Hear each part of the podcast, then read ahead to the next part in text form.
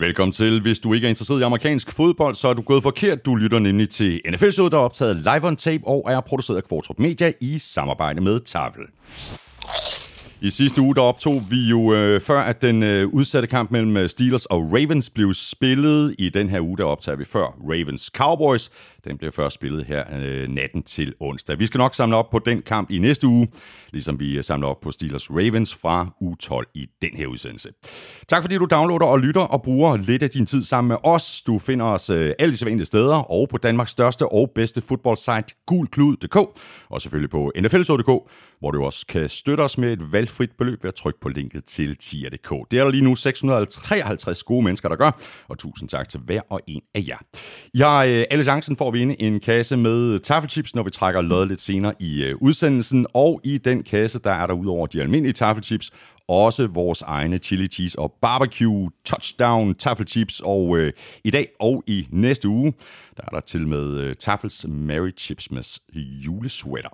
Hvis du endnu ikke har været omkring vores webshop, så skulle du tage at gøre det. Der ligger et link til shoppen på n f l showet punktum d k, og ellers så finder du shoppen på n f l showet punktum d k skråstreg shop. Hvis du overvejer at købe en julegave derinde, så skal det til at være, hvis du vil være sikker på, at den når frem til jul.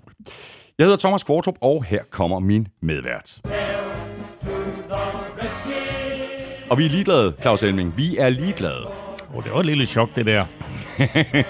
Vi havde jo allerede sagt, at øh, altså, den sidste gang, vi spillede Redskins, eller Washingtons øh, fight song, så mm. sagde vi, at det var så sidste gang, ikke?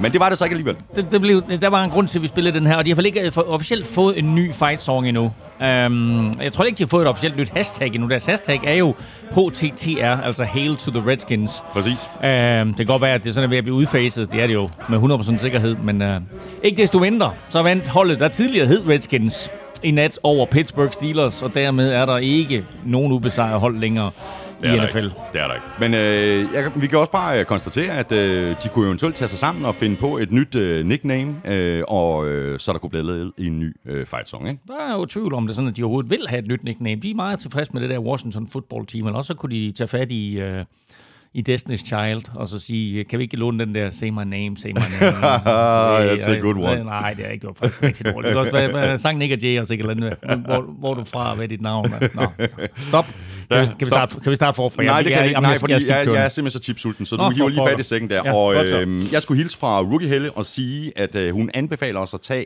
en af de to poser nederst i sækken. Aha. Jeg ved ikke, hvorfor. Nej, altid nederst i sækken. Godt så. Øverst i sækken, der ligger der en grøn pose Super Snack Sour Cream and Onion, som jeg i øvrigt rigtig godt kan lide. Længe siden vi har haft dem. Mm-hmm. Næste pose er, åh, oh, det er også en Super Snack. Det er så American Ranch. Er ikke noget med, det er en af dine favoritter? Jo. Så kommer der to poser nederst. Okay. Jeg vidste det. Det er julemåneden. Det er julemåneden. Jeg sidder her med to poser linsechips, dill og purløg og ranch og sour cream. Og det er, det er virkelig vigtigt. Vi tager en uh, dill chips, uh, dill, nej ikke, hvad hedder det, en linsechips, ranch og sour cream.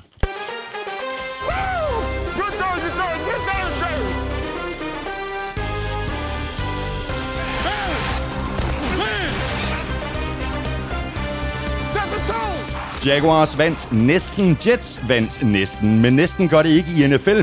Her tæller kun sejre, og med fire spillerunder tilbage, der strammer nettet nu for alvor til i forhold til, hvem der kommer med i slutspillet.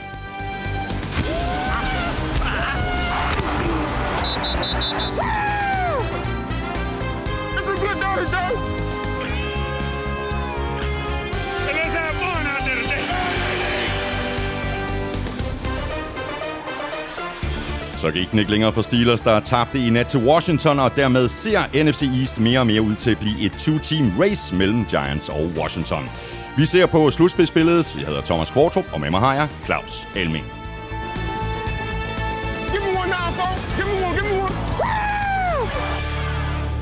Det er også lang tid siden, at vi har fået de der linsechips. Kiloen, de rasler af mig. Ja, du bliver så tynd, tynd. Det er sportschips. Ja. Uh, skal vi ikke bare få uh, det overstået med det samme, Elming, det her corona-halløje? Fordi i sidste uge, der blev forty-niners jo tvunget til at rykke til Arizona. Mm. Og nu er det jo ikke længere helt umuligt, at et par hold lidt længere sydpå også bliver nødt til at flytte. Altså, Californien øh, er nok den mest restriktive stat overhovedet i U S A, hvad angår corona. Og nu er der altså snak om, at de ligesom de jo gjorde tidligt i foråret, lukker hele staten ned for øh, alt, hvad der hedder sport, og, og sker det, og det sker inden for de næste par dage, hvis det sker, så betyder det så også, at både Los Angeles Rams og Los Angeles Chargers skal finde et nyt sted at spille, og så må vi se, hvor det kan være hen. Det kan jo ikke være noget sted i Kalifornien, så Nej. de skal et eller andet sted hen, hvor der er et ja. stadion. Jeg ved ikke, om Greg Williams han skal flytte, men han skal i hvert fald lede efter et nyt job.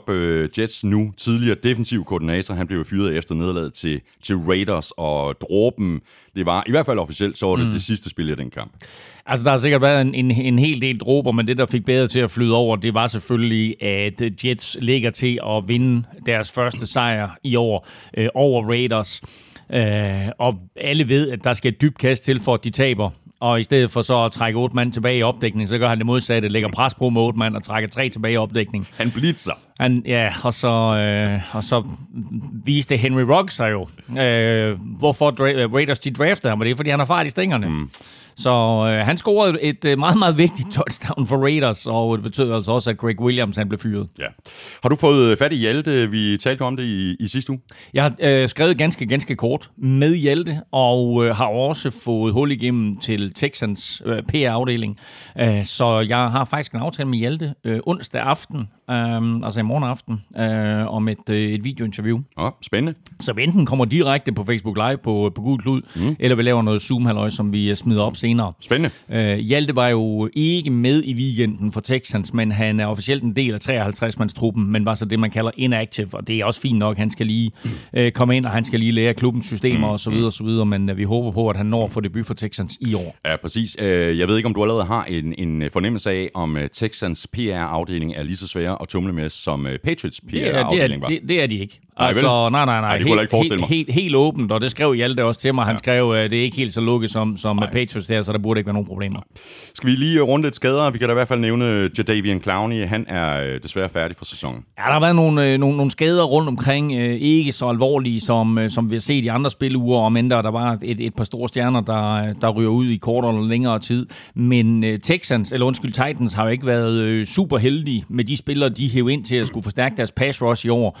En af de spillere, som alle klubber jo mere eller mindre gerne vil have fat i, men ikke var villige til at betale prisen for, det var Jadavian Clowney, og til sidst så måtte Titans bide det sure æble og, og, og, og så betale ham. Det har ikke været nogen succes. Han har ikke rigtig lavet nogen sacks. Jeg, kan ikke, jeg har faktisk ikke styr på, hvor mange han har lavet. Men øh, han har skabt det der kaos, som vi ved, han kan skabe, men altså har jo slet ikke været den faktor, Nej. som de havde håbet på, øh, at han skulle være, da de bragte ham ind. Og nu er han altså færdig for sæsonen, så, så det må siges at være et formodentlig etårigt eksperiment, som, øh, ja. som betyder, at, at han skal finde en anden klub at spille for igen til næste år. Apropos øh, sacks, øh, spørgsmål her fra Rasmus Brix Smedegaard. Han skriver sådan her: T J Watt har gang i en fantomsæson, hvor han fører ligaen i sacks sammen med Aaron Donald, quarterback hits og tackles for loss. Er det nogensinde sket i N F L's historie, at to fra samme familie har vundet en årlig pris, altså eksempelvis M V P, Defensive Player of the Year, Offensive Player of the Year osv.? Der er ikke to brødre, der har vundet det, hvis det er det, han spørger om. Altså T J Watt og J J Watt. Uh, T J Watt kunne jo godt gå hen og blive Defensive Player of the Year. Det vil så i, kan man sige, være første gang, at to brødre vinder en årlig pris. Det er klart, at Manning-brødrene har vundet øh, M V P-titler i Super Bowl begge to, og så øh, nu er spørgsmålet omkring familie. Mm. Æ, Archie Manning, altså Peyton Mannings far, blev jo faktisk M V P i nitten otteoghalvfjerds. I, og hvad har det været? Der var sådan cirka en ti-årsperiode, øh, hvor A F C og N F C, de kårede hver deres M V P. Og der var Archie Manning altså M V P for N F C. Så han har været M V P, og det var Peyton Manning selvfølgelig også. Hvad var det? Var det tre eller fire gange? Tre gange, tror jeg, det var. Eller var det fire gange, han blev M V P, øh, Peyton Manning. Så øh, far og søn har der været M V P. Mm. Lad os så se på øh, slutspilsbilledet, sådan som det tager sig ud lige nu. Øh, første spørgsmål herfra, det er faktisk fra Rasmus Brix øh, Smedegaard øh, igen. Hvordan fungerer seedningerne i N F L, så frem der to hold ender på samme record? Eksempelvis hvis både Saints og Packers ender tretten og tre. Jamen, nu har vi jo faktisk en uh, rigtig sjov situation, nemlig med uh, Steelers nederlag uh, i nat. Så er uh, Steelers og Kansas City Chiefs begge to elleve og en. Uh, og så tænker man, nå, men så må det være Chiefs, der fører A F C nu. Nej, men det er faktisk stadigvæk Steelers, fordi det nederlag Steelers fik, var faktisk et... kan man sige, det var det, det var det eneste nederlag, de kunne tillade sig at få, fordi du var mod en N F C-modstander, Præcis. altså mod en modstander fra en anden konference. Hvis man går ind på Google Cloud under N F L-fanen, så ligger der nogle, øh, det, der kalder, det, det vi hedder, altså hedder tiebreaker-regler, og der har vi simpelthen gennemgået det, både hvad der sker inden for divisionen og hvad der sker uden for divisionen. Men vi kan lige tage den der, også med hensyn til Packers og, og Saints, og så sige, hvad sker der med seedningen uden for divisionen? Først og fremmest indbyrdes opgør. Er der en vinder der, så er det klart, at de seedet højere. Nummer to, flest sejre plus uafgjorte i konferencen. Derefter flest sejre plus uafgjorte mod fælles modstandere. Derefter, det der, så kommer vi til det her strength of victory, mm. strength of uh, schedule, altså hvor mange sejre har dem, vi har besejret, fået, og hvor mange sejre har, uh, har hele vores kampprogram haft. Uh, når vi kommer ned i de der, så, uh, så er det matematisk, og så er det helt ude i syttende spilrunde, inden man kan være hundrede procent sikker på at ramme det rigtige. Mm. Men her, fordi Chiefs jo har tabt til en A F C-modstander, nemlig Raiders, og Steelers har tabt til en N F C-modstander, Washington, så er det stadigvæk Steelers, der er første seed i A F C-halvdelen. Der bliver nok at holde øje med de kommende fire uger, og ikke kun i forhold til, hvem der bliver første og andet seed, men hvem der lige akkurat kommer med på wildcard-pladserne. Der er vi også ude i de her seedningsregler. Lad os tage N F C først. De fire divisionsvindere, og altså de første fire seeds, er lige nu Saints er etter, og de er fuldstændig sikre på at komme i slutspillet. Packers de er toer, Rams treer, Giants de er fire, og her er Washington altså lige i hælene, også med fem sejre i, i den division. Wildcard-pladserne tilhører lige nu Seahawks, Buccaneers og Vikings. Og lige i hælene på de hold, der har vi Cardinals, Bears, Lions, forty-niners, Washington, Falcons, Panthers, Eagles og Cowboys. Og Eagles og Cowboys er selvfølgelig med i regnskabet, fordi de ligger her i N F C East. Ja, de kan stadigvæk vinde den der N F C East, men altså, som du sagde i... I introen, så ligner det jo øh, et two-horse race mellem Giants og Washington. Det virker umiddelbart som de to bedste klubber, ikke mindst fordi de to klubber jo har forsvar. Det har Philadelphia Eagles for den sags skyld også, men der er bare sådan lidt mere øh, harmoni på angrebet øh, hos, hos Washington og New York Giants, end, end der er hos Philadelphia. Det er spændende set ud fra et N F C-synspunkt, øh, øh, og især hvis man tager de lille briller på, det er jo, at Minnesota Vikings og Arizona Cardinals byttede plads efter den her spillerunde. Cardinals taber, Vikings vinder. Øh, dermed er de begge to seks og seks, men Vikings hopper altså op på den der syvende seed. Vel at mærke jo første år nogensinde, at der kommer fjorten hold med i slutspillet, så derfor så giver syvende seed i henholdsvis N F C og A F C altså også en plads i slutspillet. Den syvende seed, den ligger Vikings på lige nu. I A F C øh, er de fire divisionsvindere lige nu. Steelers etter, som vi lige talte om, Chiefs toer, og ligesom Saints i N F C, der har Chiefs også sikret sig en øh, slutspilsplads. Så har vi Bills på øh, tredje seed og Titans på fjerde seed. På wildcard-pladserne, der har vi Browns, Dolphins og Colts, og derefter følger Raiders, Ravens, Patriots, Broncos og Texans. Og i A F C, der er fire hold ude af regnskabet, og det er Chargers, Bengals, Jaguars og Jets. Ja, og nu sagde du godt nok Texans, altså jeg vil påstå, at de også er ude. Altså, men de... ikke officielt, altså matematisk kan de stadigvæk nå det. Fuldstændig rigtigt, men altså de er fire otte nu, ikke? Altså det kommer ikke til at ske.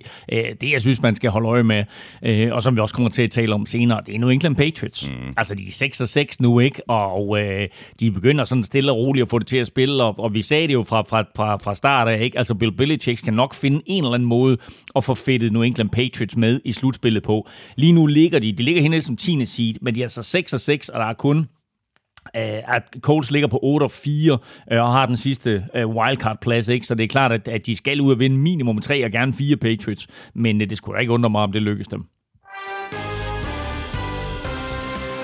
Vi skal have quizzen! Oh. Det er tid til quiz, quiz, quiz, quiz, quiz.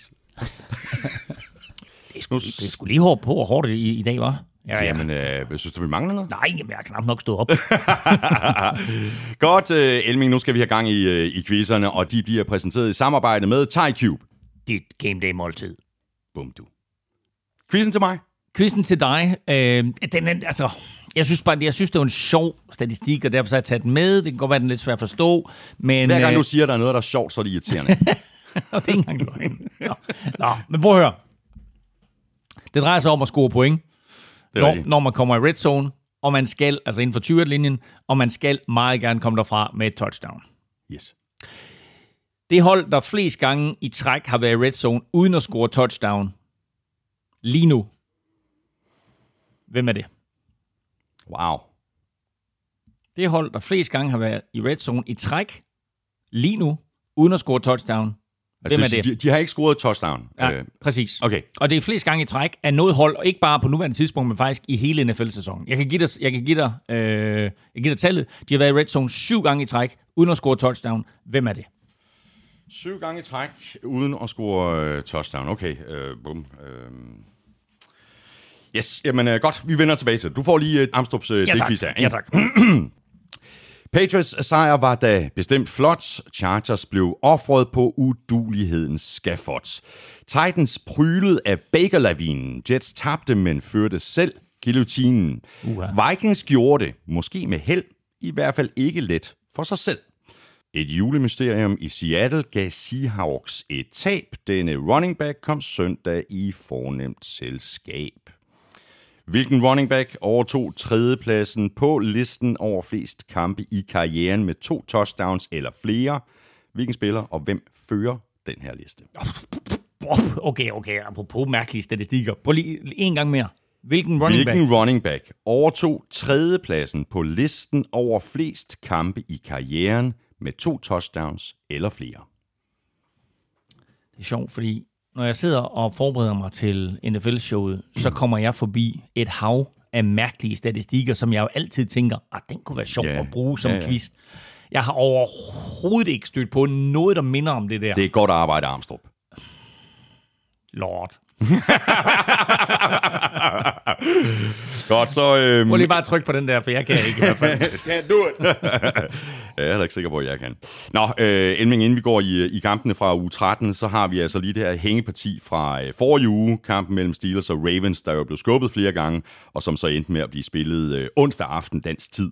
Steelers vandt nitten fjorten, men det var ikke ligefrem, fordi at øh, head coach Mike Tomlin var sådan øh, specielt tilfreds med indsatsen efter kampen. Øh, der var Der var godt nok også mange fejl, især på angrebet. Ja, så synes jeg jo, for lige at starte et helt andet sted, så synes jeg, det er, det er jo lidt sjovt, at selvom N F L er så stort og trækker så mange seere, og der er så mange milliarder involveret, så var juletræstænding på Rockefeller Center øh, altså større. Øh, forstået på den måde, at øh, den her kamp skulle selvfølgelig have været sendt i bedste spilletid på, på Thanksgiving, men den blev skubbet og skubbet. Øh, og så til sidst, så skal den så spilles øh, onsdag. Og der rammer den selvfølgelig lige ind i den årlige juletræstænding fra Rockefeller Center, som er en stor ting på N B C. Så N B C, de besluttede, hey, vi viser, vi viser juletræstænding fra Rockefeller Center. Så må den der kamp der, hvem er de siger, der spiller? Steelers og hvem? Ja, den spiller, den spiller vi klokken femten fyrre lokaltid. Men det var perfekt, fordi det var så enogtyve fyrre dansk tid, og så kunne man så sidde og se lidt, lidt, lidt onsdagsfodbold. I øvrigt, en anden sjov lille øh, betragtning, det er, at tyve tyve-sæsonen er det første år nogensinde, hvor der er blevet spillet N F L-fodbold på alle øh, dage i et år. Mm. Altså alle, altså alle, alle ugedage. Alle ugedage ja. øh, samme år. Ja. Øhm, når det så er sagt, så øh, siger du, at det var en, øh, en, en kamp fyldt med fejl, og det var det, for det var ikke nogen køn forestilling. Steelers, synes jeg, egentlig var overlegen, og det var de også, fordi det er sådan, at, at deres forsvar øh, havde styr på, hvem det nu end var. Øh, Ravens, de ønskede at sætte ind som, som quarterback. I stedet og, for Lamar Jackson. Præcis, og, øh, og de var også begrænset på, på running back-positionen, så det her fra Steelers synspunkt var det bare et spørgsmål om ikke at smide sejren væk. Mm. Uh, Bud Dupree, han gik ud med en, en knæskade. Ja, og den er slem. Uh, nu nævnte vi det der med Jadavion Clowney og så videre, uh, og, og det, det er selvfølgelig ærgerligt for, for, for Titans, men Bud Dupree skadet og færdig for sæsonen for Steelers, det gør altså rigtig, rigtig ondt. Uh, Det her, det var en kamp, der som sagt, altså den, den skulle nærmest bare overstås, mm. og de skulle komme derfra i, i god behold, og så gøre klar med, med jo kun fem dage til næste kamp, altså kampen i nat mod, mod Washington, ikke? Og så ryger øh, Bud Dupree ud. Øh, altså han og, og T J Watt har jo været den ubetinget bedste pass rush duo i år. Øh, nu er den ene halvdel færdig, mm. og vi så jo allerede lidt begrænsninger ja. i nat i forhold til, hvad Steelers så kan gøre. Præcis. Og den kamp, den kommer vi til lige om lidt. Ravens, de er altså seks og fem. De spiller først deres uge tretten kamp i nat, og det gør de hjemme mod Cowboys, og så spiller de i øvrigt ude mod Browns Monday Night i uge fjorten. Jeg var lige, jeg vil lige hurtigt at bringe en enkelt ting på banen, øhm, og det er det her med, at Ravens ikke havde trænet og ikke havde spillet i otte dage op til den her kamp, og det betød egentlig, at vi så en masse øh, irriterende skader, sådan nogle muskelskader, forstrækninger og alt muligt andet, som man normalt ikke ser. Altså R G tre går ud, og, og øh, Baltimore kører jo sådan lidt rovdrift på ham, fordi de bliver ved med at sætte ham ind. Øh, han ender jo så med at, at gå ud og få en forbinding på med is på, der er større end sådan en, en Thanksgiving-kalkun. Han er jo efterfølgende rød på I R og er færdig for sæsonen, og det betyder så også nu, at anden quarterbacken så officielt er Trace McSorley. Som vi også fik at se. Som vi jo fik at se og komme ind, og for alle de unge øh, lytter, vi måske har, måske ikke har, øh, der ved de, hvem Trace McSorley er, fordi han er sådan lidt et unikum og sådan en folkehelt i college, og nu kommer han ind her, og øh, min øh, tolv-årige nevø Adam, som jeg har omtalt et par gange, han skrev til mig, jeg vil gerne have en Trace McSorley-trøje i julegave. Det er stærkt. Steelers, de var altså øh, fortsat øh, ubesejret elleve nul efter den her kamp, men det er de så ikke længere, fordi i nat, der tabte de nemlig øh, deres øh, første kamp i år, og det gjorde de på hjemmebane med treogtyve sytten til Washington. Og Washington kom jo tilbage i den her kamp, efter at have været bagud med fjorten point, og det gjorde de øh, dels i kraft af et øh, fantastisk forsvar, men også angrebet, og Alex Smith fortjener kæmpe ros. Det her, det var et stort comeback af Washington, og det var også en kamp, som det amerikanske tv-selskab kaldte comeback-kampen, fordi det var nemlig en kamp mellem de her to spillere, der ligger til at være favoritter til at blive comeback player of the year, Alex Smith og Ben Roethlisberger. Og på den måde, som kampen udvikler sig på, og på den måde, som Alex Smith spiller på i den sidste halvdel af første halvleg, de sidste to-tre minutter af første halvleg, og så hele anden halvleg. Ja. Altså, der er det jo næsten hundrede procent sikkert, at han bliver comeback player of the year. Hans historie er i forvejen vild, men ja. Det faktum, at han så går ind, og sammen med Washington besejrer de ubesejrede Pittsburgh Steelers, det er bare vildt. Ja. Steelers er foran fjorten nul. Fra det punkt af, der vinder Washington treogtyve tre. Ja, det er helt vildt, ikke? Ja. Ja. Der er et eller andet med det her Steelers angreb, når James Conner ikke er på banen, øh, så har de stort set ikke noget løbeangreb, og når receiverne så ovenikøbet taber den ene bold mm. efter den anden, så er det også svært at være Big Ben, ikke? Syv tabte bolde for Steelers receiver i den her kamp, og et løbeangreb, der er fuldstændig ikke eksisterende. De har, øh, er det enogtyve yards rushing i hele kampen, og udover det, så har de nogle tredje down-situationer og fjerde down-situationer, som de ikke kan konvertere. Altså, hvor er Jerome Bettis, når man har brug for ham? De har ikke det der tunge løbeangreb, som vi har været vant til at se igennem ja, halvtreds år jo. Øh, det mangler. Og det er en udfordring for dem. Det er da super sjovt at se Big Ben trække tilbage, og det er da super sjovt at se ham i, i shotgun, og så kaste rundt til alle de der receiver. Men du skal som fodboldhold være i stand til at konvertere en tredje down og en, fjerde down og en, bare ved at smadre den op igennem midten. Og det aspekt, det har Steelers ikke, og det kostede dem sejren i den her kamp. Spørgsmål her fra Niklas Weismann Bøgekvist. Som Steelers-fan, der er jeg på en måde glad for, at de tabte, da jeg ser det som det wake-up call, de har brug for efter nogle so-so-præstationer de seneste par uger. Jeg tror, det forbedrer Steelers chancer for at gøre det godt i slutspillet. Hvad tænker I om det? Det er altid godt med et wake-up call. Det, det, det, det, det tror jeg alle, øh, der har spillet holdsport ved. En gang imellem, så kan man blive sådan øh, lidt for, lidt for overlægende, lidt, lidt, lidt for fyldt med selvtillid. Så en gang imellem, så skal man lige ned på jorden. Så på den måde er det fint nok. Men det, der bekymrer mig, det er, at jeg synes ikke, at Steelers egentlig har spillet særlig godt angrebsfodbold i de sidste tre-fire kampe. Øh, deres forsvar er pludselig blevet ramt af de her skader, og alle hold skal finde ud af, hvordan håndterer vi skader. Steelers har egentlig været forholdsvis skadesfri. De fik Devin Bush skade tidlig i sæsonen. Nu ryger Robert Spillane ud her med en skade. Øh, vi kan huske, der i forbindelse med free agency og, og trade deadline, der hentede de Avery Wilson, øh, Williamson ind. Øh, men han har egentlig ikke øh, han har egentlig ikke gjort det særlig godt, øh, har ikke været ret meget på banen, kommer så ind her og, og er øh, altså udfylder ikke den rolle på nær samme måde, som hverken Devin Bush eller, eller Spillane har gjort. Så det er en stor øh, hurdle for dem, og så øh, udgår øh, cornerback Joe Hayden også. Og fra det øjeblik, at Joe Hayden han udgår af kampen her med en skade, der ændrer karakteren sig faktisk fuldstændig for det her Pittsburgh-mandskab, fordi de er nødt til at smide nogle cornerbacks ind, som øh, ikke er helt sikre på deres arbejdsopgaver. Og det udnytter Alex Smith stenhårdt. Så for det øjeblik, der er det egentlig, at, øh, at Washington de kommer tilbage, får udlignet og får sparket sig foran. Og Steelers, de er altså elleve og en nu, og de spiller ude mod Bills Sunday Night. Washington, de er fem og syv, og de skal til Arizona for at spille mod forty-niners. Ja, altså, nu, jeg ved godt, det, det, det går lidt hurtigt det her, men jeg har bare så mange ting øh, omkring den her kamp her. Der er lige en enkelt ting, jeg vil sige, og det er, at... Du ved godt, vi er i gang med de korte kampe. Jeg ved det godt, men der, vi er nødt til lige at bringe den her på banen. Øh, der er faktisk flere ting, vi er nødt til at bringe på banen. En, et er, at øh, Steelers jo også har deres kicker skadet, Chris Boswell. Så derfor så har de været nødt til at hive en ung kicker, der hedder Matthew Wright, fra deres practice squad. Med tre og et halvt minut igen, der står Steelers med en fjerde down på modstandernes øh, seksogtyve eller syvogtyve yard linje er det. Det vil sige, det svarer til et femogfyrre yard field goal. Der står det uafgjort øh, sytten sytten. Der går de ikke efter at sparke et field goal, går efter den på fjerde down, kaster den, misser den. Så kører Alex Smith ned ad banen, sparker for, for at køre sit hold til et field goal. Den laver Dustin Hopkins. Big Ben kaster en interception lige bagefter. Dustin Hopkins kaster eller sparker endnu et field goal, og så vinder de kampen øh, treogtyve sytten. Det her det er jo en af de situationer, hvor på fjerde down og en, altså enten så vælger du at sige, nu hammer vi den op igennem midten og får den første down. Det aspekt har de ikke. Så kaster de i stedet for sådan en chair eller en wheel route til en, øh, til en ung running back, øh, som de misser. Øh, der Bare i min optik, altså forsøg field goal, men de turer ikke med Matthew Wright. Så på den måde, der, der er det her play med til at, at, at, at tabe kampen for Steelers. Og så er der faktisk et meget, meget mærkeligt spil i første halvleg. Så det sidste spil i første halvleg? Ja, og det var jo det, som, som nogle Steelers-fans måske var, var lidt utilfredse med, ikke? Præcis, fordi øh, Alex Smith... Altså der, på det tidspunkt, der står der fjorten nul. Til Steelers. Præcis. Og, og, det, og det lykkedes så øh, Washington at få det her field goal. Og, og Washington, tre fjorten, Washington har ingenting haft overhovedet i kampen. Så får de lige kørt et par hurtige spil af. Alex Smith rammer et par receiver, som bryder et par taklinger, og så kommer de inden for field goal afstand.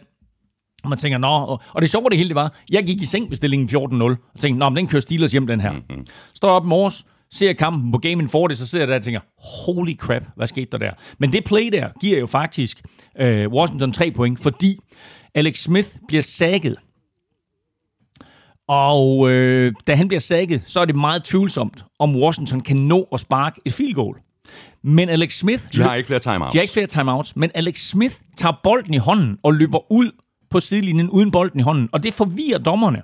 Normalt så vil det der være en delay of game, men fordi det her det er en sparkesituation, så skal der sådan en sparkerbold ind, sådan en K-bold. Altså en klub får tilsendt, jeg mener det er fireogtyve bolde, eller også er det toogtredive bolde øh, inden en kamp. De seks af dem er kickerbold. Det vil sige, der står sådan en fin K på, og dem er, er, er der ingen, der må, der må røre før kampen. Og det er fordi i gamle dage, så, så tog kickerne dem, og så gjorde de sådan lidt ved bolden, til de blev lidt blødere og lidt nemmere at sparke til osv. Men, men de her kickerbolde, de er fuldstændig uberørt inden kampen. Dommerne kan ikke finde en kickerbold. De kan ikke finde en K-bold. Og derfor så løber tiden ud, og så tænker man, nå, men så er der pause. Der, vi er nødt til at sparke field goal, men Ron Rivera har jo fuldstændig ret, han siger, hey, hey, hey, hey, det der det er ikke vores fejl. Og så siger dommerne, det er faktisk rigtigt, det er ikke jeres fejl. Så I får et play. Så med nul sekunder igen, ej, de sætter faktisk tiden til otte sekunder. Ja, ja, præcis. Øh, men dommerne, dommerne er nødt til at sige, men det er hey, også meget mærkeligt, fordi tiden den stoppede undervejs. Altså talte den ned, og så stoppede den ved otte sekunder. Og så, og, så, og, så kørte, så, og så kørte den videre, og så landede men, den på nul, ikke? Men det var jo fordi, så, så bad de så Washington om at sige, hey, nu har jeg otte sekunder til at få det her på plads, og så siger Ron Rivera, det der det er urimeligt. Mm. Øh, jeg tvivler på, at de har nået at sparke det field goal. Jeg tvivler på, at de har nået at få den enhed på plads og få gjort klar. Og hvis de så havde nået, nået det, så havde det i hvert fald været sådan et, et lidt presset kick for, for Dustin Hopkins. Nu her, der får de tid til at sætte deres hold ind og så videre og gøre klar, og så sparker det der field goal. Og fjorten tre, nå, fair nok, du ved, så går vi til pause, så er vi kun foran fjorten tre. Men hey, det bliver afgørende. Ja, ja, det gjorde det. Som sagt, så er Steelers øh, elleve og en. De spiller ude mod Bills Sunday Night. Washington, de er fem og syv, og de øh, spiller altså øh, ude mod forty-niners i Arizona. Prøv, og, det er jo ikke nogen nem kamp, det der Steelers mod Buffalo, vel? Den kan vi godt glæde os lidt til. Ja, den kan vi glæde os rigtig meget til. Og forty-niners, de var jo øh, i kamp i nat på deres midlertidige hjemmebane i Arizona. Monday Night-kampen endte med en øh, overbevisende sejr til Bills på fireogtredive fireogtyve. forty-niners, de fik lige pyntet på resultatet til sidst med et øh, sent touchdown. Bills, de er gode. Deres forsvar er godt, Josh Allen er god, og sikke en kamp af ham. toogtredive af fyrre for tre hundrede femoghalvfjerds yards og fire touchdowns. Ikke helt lige så meget på jorden, som han, han nogle gange får, men hold nu op, en helt forrygende indsats af Josh Allen. Det er det en af de bedste kampe, Josh Allen overhovedet har spillet. Han var, som du siger, forrygende. Og så var det jo også en lidt ny stil for ham, fordi det var mange korte kast, det var slip bolden hurtigt, og så var det faktisk med en præcision, præcis, som vi ikke har set tidligere, synes jeg. Mm. Altså jo, han har bevæget sig derhen, men det har altid været det, man har sagt om ham. Hey, han kaster en god dyb bold, han er elendig, når han skal være præcis, præcis og så videre, og har ikke noget touch på sine bolde. Han har nogle få kastister her, og det har alle quarterbacks. Så man kan sige, at det var måske ikke skide godt det der. Men ellers så er han jo helt suveræn. Øh, Cole Beasley har en stor kamp, ja. øh, sætter, øh, sætter personligt øh, rekord med et hundrede og tredive yards. Ni bolde øh, og, et, og et enkelt touchdown. Stefan Diggs øh, griber alt, hvad der bliver kastet i nærheden af ham. Dawson Knox, tight enden, er god. Øh, de kører bare stille og roligt ned ad banen. Øh, de laver et par småfejl undervejs. Øh, Zach Moss øh, fompler ned på egen mållinje. Men udover det, øh, så er det her et Bills-mandskab, som tog til, jeg var ved at sige Santa Clara mm. eller San Francisco, men det var jo til Arizona, øh, og fik revanche, fordi sidste gang de var i Arizona, det var et par uger siden, og der tabte de på Hail Murray. Ja, det er det.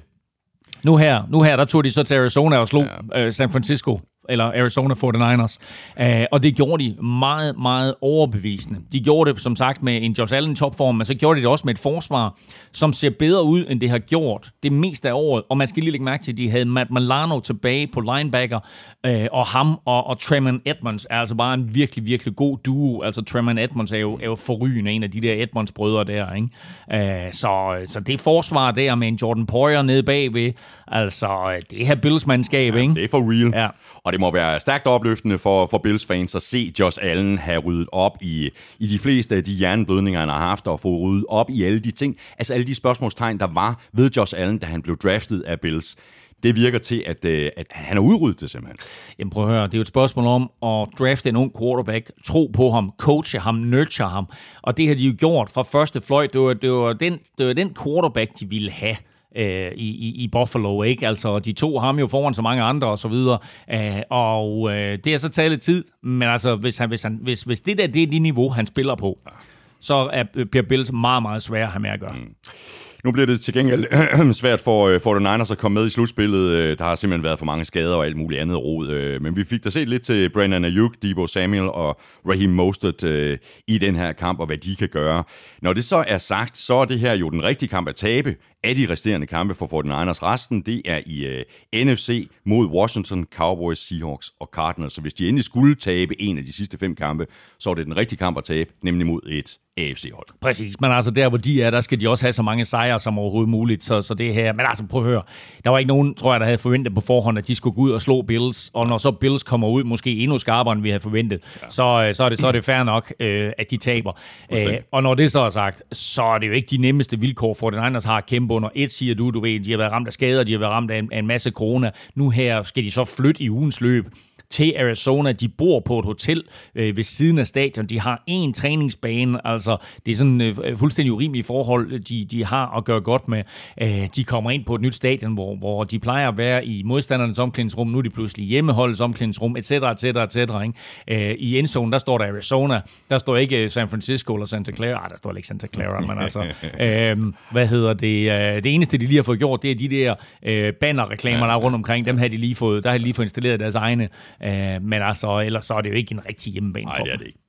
forty-niners, de er fem og syv, og de får øh, besøg af Washington Football Team. Bills, de er ni og tre, og de øh, spiller altså hjemme mod øh, Steelers, og det gør de Sunday night. Og så videre til øh, Dolphins, der vandt øh, hjemme med nitten syv over Bengals, efter at have været bagud med øh, syv seks ved pausen. Ikke nogen øh, specielt køn kamp.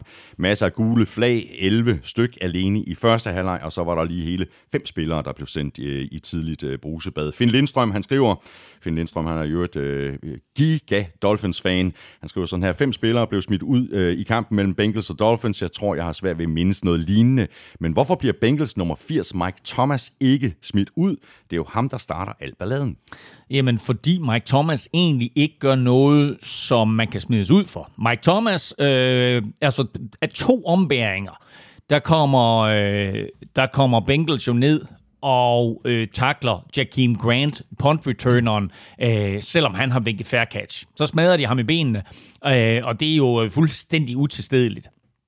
Og det er klart, at det betyder, at, at der opstår tumult på begge sidelinjer, og der øh, er en ond stemning i kampen derefter. Og selv Brian Flores, headcoachen for, for Dolphins, er jo inde på banen og råber, skriger osv. Øh, men men øh, Michael Thomas der har jo ikke... Øh, som sådan gjort noget, der kan give ham anden en femten-yards straf. Det er en svinderi, og så videre, men der er ikke noget i reglerne, der siger, at han kan smides ud. At det så er sådan, at der er andre, der flyner, og så går i flæske på hinanden, øh, og så begynder at slå på hinanden, og i øvrigt også snitter en dommer, jamen så ved man, så ryger de ud. Og sådan er reglerne bare. Øh, så, så længe at han ikke blandede sig i, i slagsmål. Og så tit, jeg mener faktisk også, at han, fordi der kommer to Dolphins-spillere over, og så skubber til ham. Mm. Ikke? Så selvom det er ham, der har startet det, så er det dem, der ryger ud. Mm. Der var ikke forfærdelig meget gang i det her Dolphins-angreb i, i første halvleg. Tua så ikke specielt præcis ud. Spørgsmålet er, om skaden den fortsat drillede ham tolv af nitten for et hundrede og elleve yards i første halvleg. Jeg sad og øh, kunne ikke forstå, hvorfor Dolphins spillede Tua Tagovailoa. Jeg sad og tænkte på, hvis de vil i slutspillet, og det vil de helt sikkert gerne, så er deres bedste mulighed Ryan Fitzmagic. Men Tua spiller sig op, og Tua gør det faktisk rigtig, rigtig godt i anden halvleg. Og det var ligesom om, at han blev lidt mere komfortabel. De fik sat nogle plays ind, som passede bedre til ham. Og så gjorde han nogle ting også i anden halvleg, hvor øh, det er helt sikkert noget, der ligger på, på ryggraden af ham, men det er også noget, som han er blevet coachet, nemlig at lige styre forsvaret med sine øjne. Mm. Kig forsvaret væk, kom tilbage til en åben receiver, og det gjorde han flere gange, og den receiver, han bedst kan lide at kaste, er ikke engang en receiver, det er hans tight end, øh, Mike Gesicki, og det kan jeg godt forstå, fordi ja, Mike Gesicki, altså det, det er faktisk urimeligt øh, overfor alle andre hånd, at han må bruge to hænder. Det der one-handed catch ind over midten, jamen, det, det er, er jo fuldstændig vanvittigt. Ja, ja. Og, og jeg skrev med vores, øh, vores, vores gode ven, Miami Dolphins-fanen, fordi det mindede meget om en tidligere Dolphins-spiller, der hedder Rondo Gadsden, som også var the one-handed monster. Og Mike Gesicki, han laver altså bare de syge catches. Øhm, og det er klart, at Tua, han skal udvikle sit spil til os, og, og have lidt mere selvtillid i andre spillere. Tua er jo ikke den højeste fyr, så han skal også have styr på timingen og så videre, og der er Gesicki måske sådan en, der rager lidt højere op, og han nem, har nemmere ved at se ham. Men det, man skal lægge mærke til ved, ved Tua Tagovailoa i den her kamp, det er, hvor hurtigt han slipper bolden.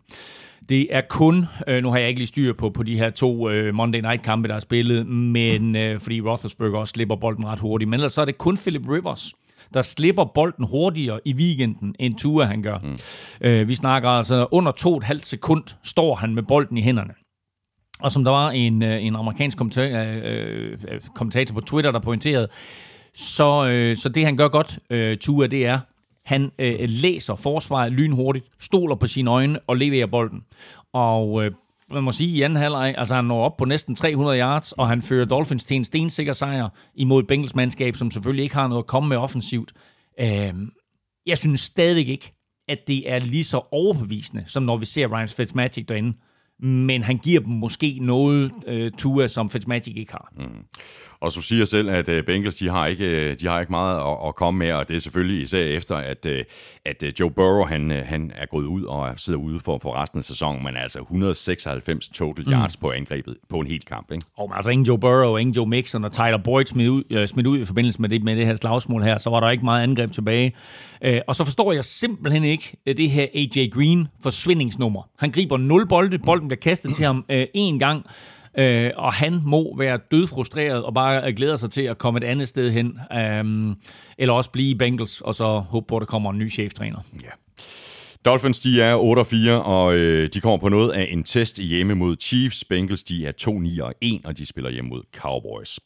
Og hvis Bengals ikke kunne øh, få noget til at fungere, så er det for intet at regne i øh, forhold til Chargers, der fik et æg på hjemmebane femogfyrre nul til Patriots, der dominerede den her kamp fra start til slut, og det gjorde de på angreb, på forsvar og på special teams. Ja, de scorede to gange på, på special teams, og jeg må indrømme, at jeg er meget, meget sur på mig selv over, at jeg var så lidt sindig at tage Chargers i picks, fordi det gjorde vi begge to, men vi var også i tvivl. Ja, men ved du hvad? Jeg lyttede til en amerikansk podcast sådan sidst på ugen, og de sagde, at de vil aldrig nogensinde tage et Anthony Lynn-coachet hold over et Bill Belichick-coachet hold. Og da jeg hørte det der, så tænkte jeg, okay, det er jo en fantastisk pointe. Mm. Og ganske rigtigt, det her, det var jo, det var jo egentlig en, en pinlig indsats af Chargers. Og igen ved man bare, at når Bill Belichick, han møder en rookie quarterback, så kommer han med alskens uhyrligheder for at forvirre ham. Øh, og det her, det blev altså Justin Herberts første store mareridt øh, i N F L.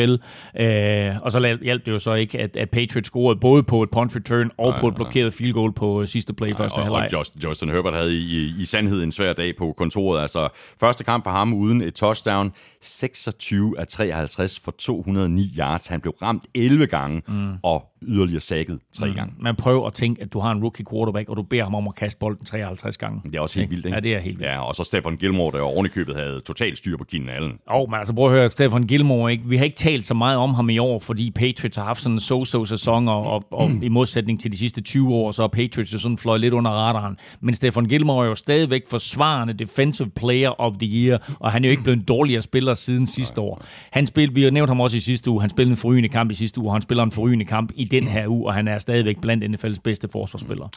Det her, det var vel den mest helstøbte indsats fra Patriots side i år, og når man kan løbe bolden i december, så har man en chance, også hvis man skulle nå med i, i slutspillet. Det er det, vi altid siger. Øh, altså, øh, det er vigtigt at vinde kampe i, i, i december. Og et Patriots-mandskab. Patriots er seks og seks, og som vi lige talte om der i starten af udsendelsen, ikke? Altså, de skal jo vinde minimum tre for at, at, at komme i... Øh kom i spil til at komme med i playoffs. Men altså, er de først der, så vil jeg da hade at skulle møde dem. Ja. Patriots, de er altså seks og seks. De spiller ude mod Rams Thursday Night. Chargers, de er tre og ni, og de spiller hjemme mod Falcons. Og så vandt Packers, som ventede over Eagles tredive seksten. Tre touchdowns af Aaron Rodgers, der får... Øh ottende kamp i år ikke kastede en interception, og han er nu medlem af en lille eksklusiv klub af N F L-quarterback, som har kastet fire hundrede touchdowns eller flere, og han er ovenikøbet den, der har gjort det hurtigst.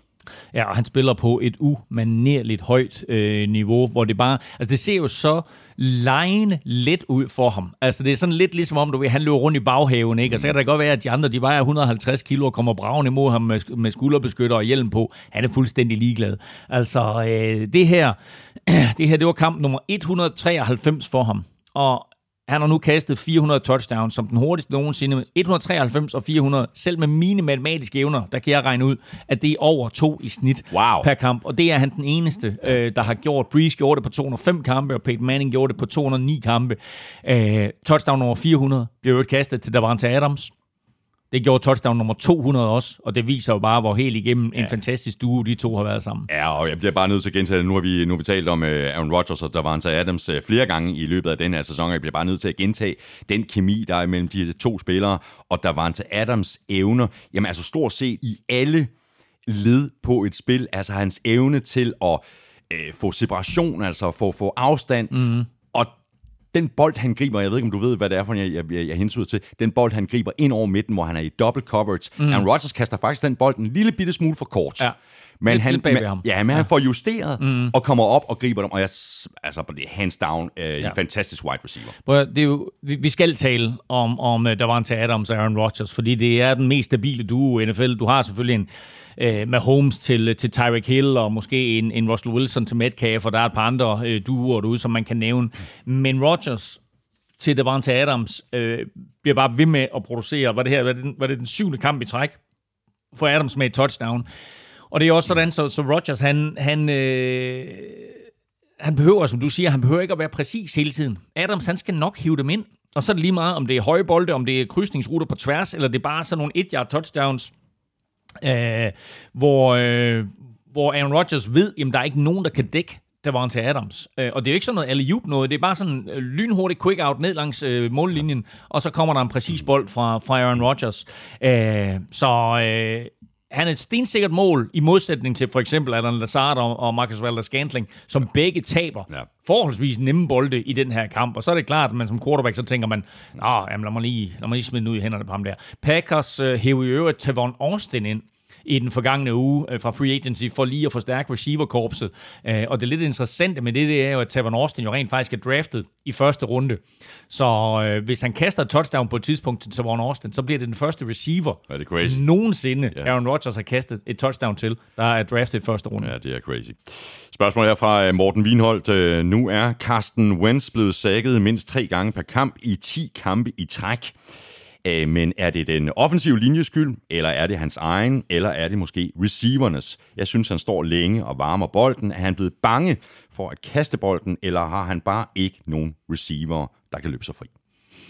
Jeg synes, det er en kombination af mange ting. Der er ikke nogen tvivl om, at Carsten Wentz, han varmer bolden lidt for meget. Han er blevet bekymret. Han har lavet for mange turnovers. Øh, der er gået for meget skidt for, for, øh, for Eagles i, i, i år, og, og faktisk mere eller mindre siden, at de vandt Super Bowl. Øh, så det har ikke været, det har ikke været nemt øh, for Carsten Wentz. Han bliver sækket fire gange i den her kamp her. Nogle af dem hænger på ham, nogle af dem hænger på den offensive linje, men så sætter Eagles jo faktisk Jalen Hurts ind. Mm. Og det er jo det, vi skal lægge mærke til. Det her det er ikke et spørgsmål om, at Hurts han lige kommer ind og kører en enkelt serie, eller kører et par plays, som han gjorde i sidste uge. Her der kommer han ind, og så spiller han mere eller mindre hele anden halvleg. Mm. Og han bliver jo så også sækket tre gange, og kaster også en interception, selvom han faktisk har nogle kast undervejs, og nogle spil undervejs, hvor jeg tænker, det der, det ser mere... Uh, det ser mere quarterback-agtigt ud, mm. end det Carson Wentz han går og præsterer. Uh, så jeg kunne godt se dem have en, en lille udfordring med at, at beslutte sig for, hvem de skal starte i weekenden. Ja, yeah, spørgsmålet er, at vi har en, en lille lurende quarterback-controversy her. Nå, men det har vi jo. Uh, altså, uh, uh, de skal jo beslutte sig for, hvem der giver dem den bedste chance for at vinde, og umiddelbart efter den anden halvleg der, så her nu er, er det Jalen Hurts, men, men Eagles har jo en kæmpe udfordring i, at de stolede så meget på, på Carson Wentz, da han kom tilbage fra sin skade, at de gav ham en fuldstændig urimelig stor kontrakt, og det betyder, at de hænger på en løn til næste år for ham på omkring femogtyve millioner dollars. Hvis de fritstiller ham til næste år, så koster det dem tres millioner dollars, og vi ved allerede, at, at lønloftet jo måske kun bliver på et hundrede og femoghalvfjerds, måske et hundrede og femogfirs, øh, og det kan de slet ikke overkomme, øh, og, skulle, øh, og, og skulle fritstille ham, og så tage hele det der øh, slag på én gang. Så de, øh, altså, de er... De er i seng med Carson Wentz, mm. og det er de i minimum et år endnu, og jeg kan faktisk ikke se, at de ikke skulle være det i to år endnu. Og det er også derfor, at det der med, at de draftede Jalen Hurts, det er sådan en lille bitte smule mærkeligt. Man kan sige, fint nok, hvis det er sådan, at de vil have en solid backup quarterback, men nu her der har de sat sig selv i en situation, hvor ved at spille Jalen Hurts på den måde der, der gør de faktisk, der gør de sådan truppen til... Altså laver de sådan nærmest sådan en, et internt oprør, hvor der sådan, at truppen måske gerne vil have Jalen Hurts til at spille, øh, og så kan de have sådan en, en femogtyve millioner dollars quarterback som backup, fordi de kan ikke skille sig af med ham. Nej.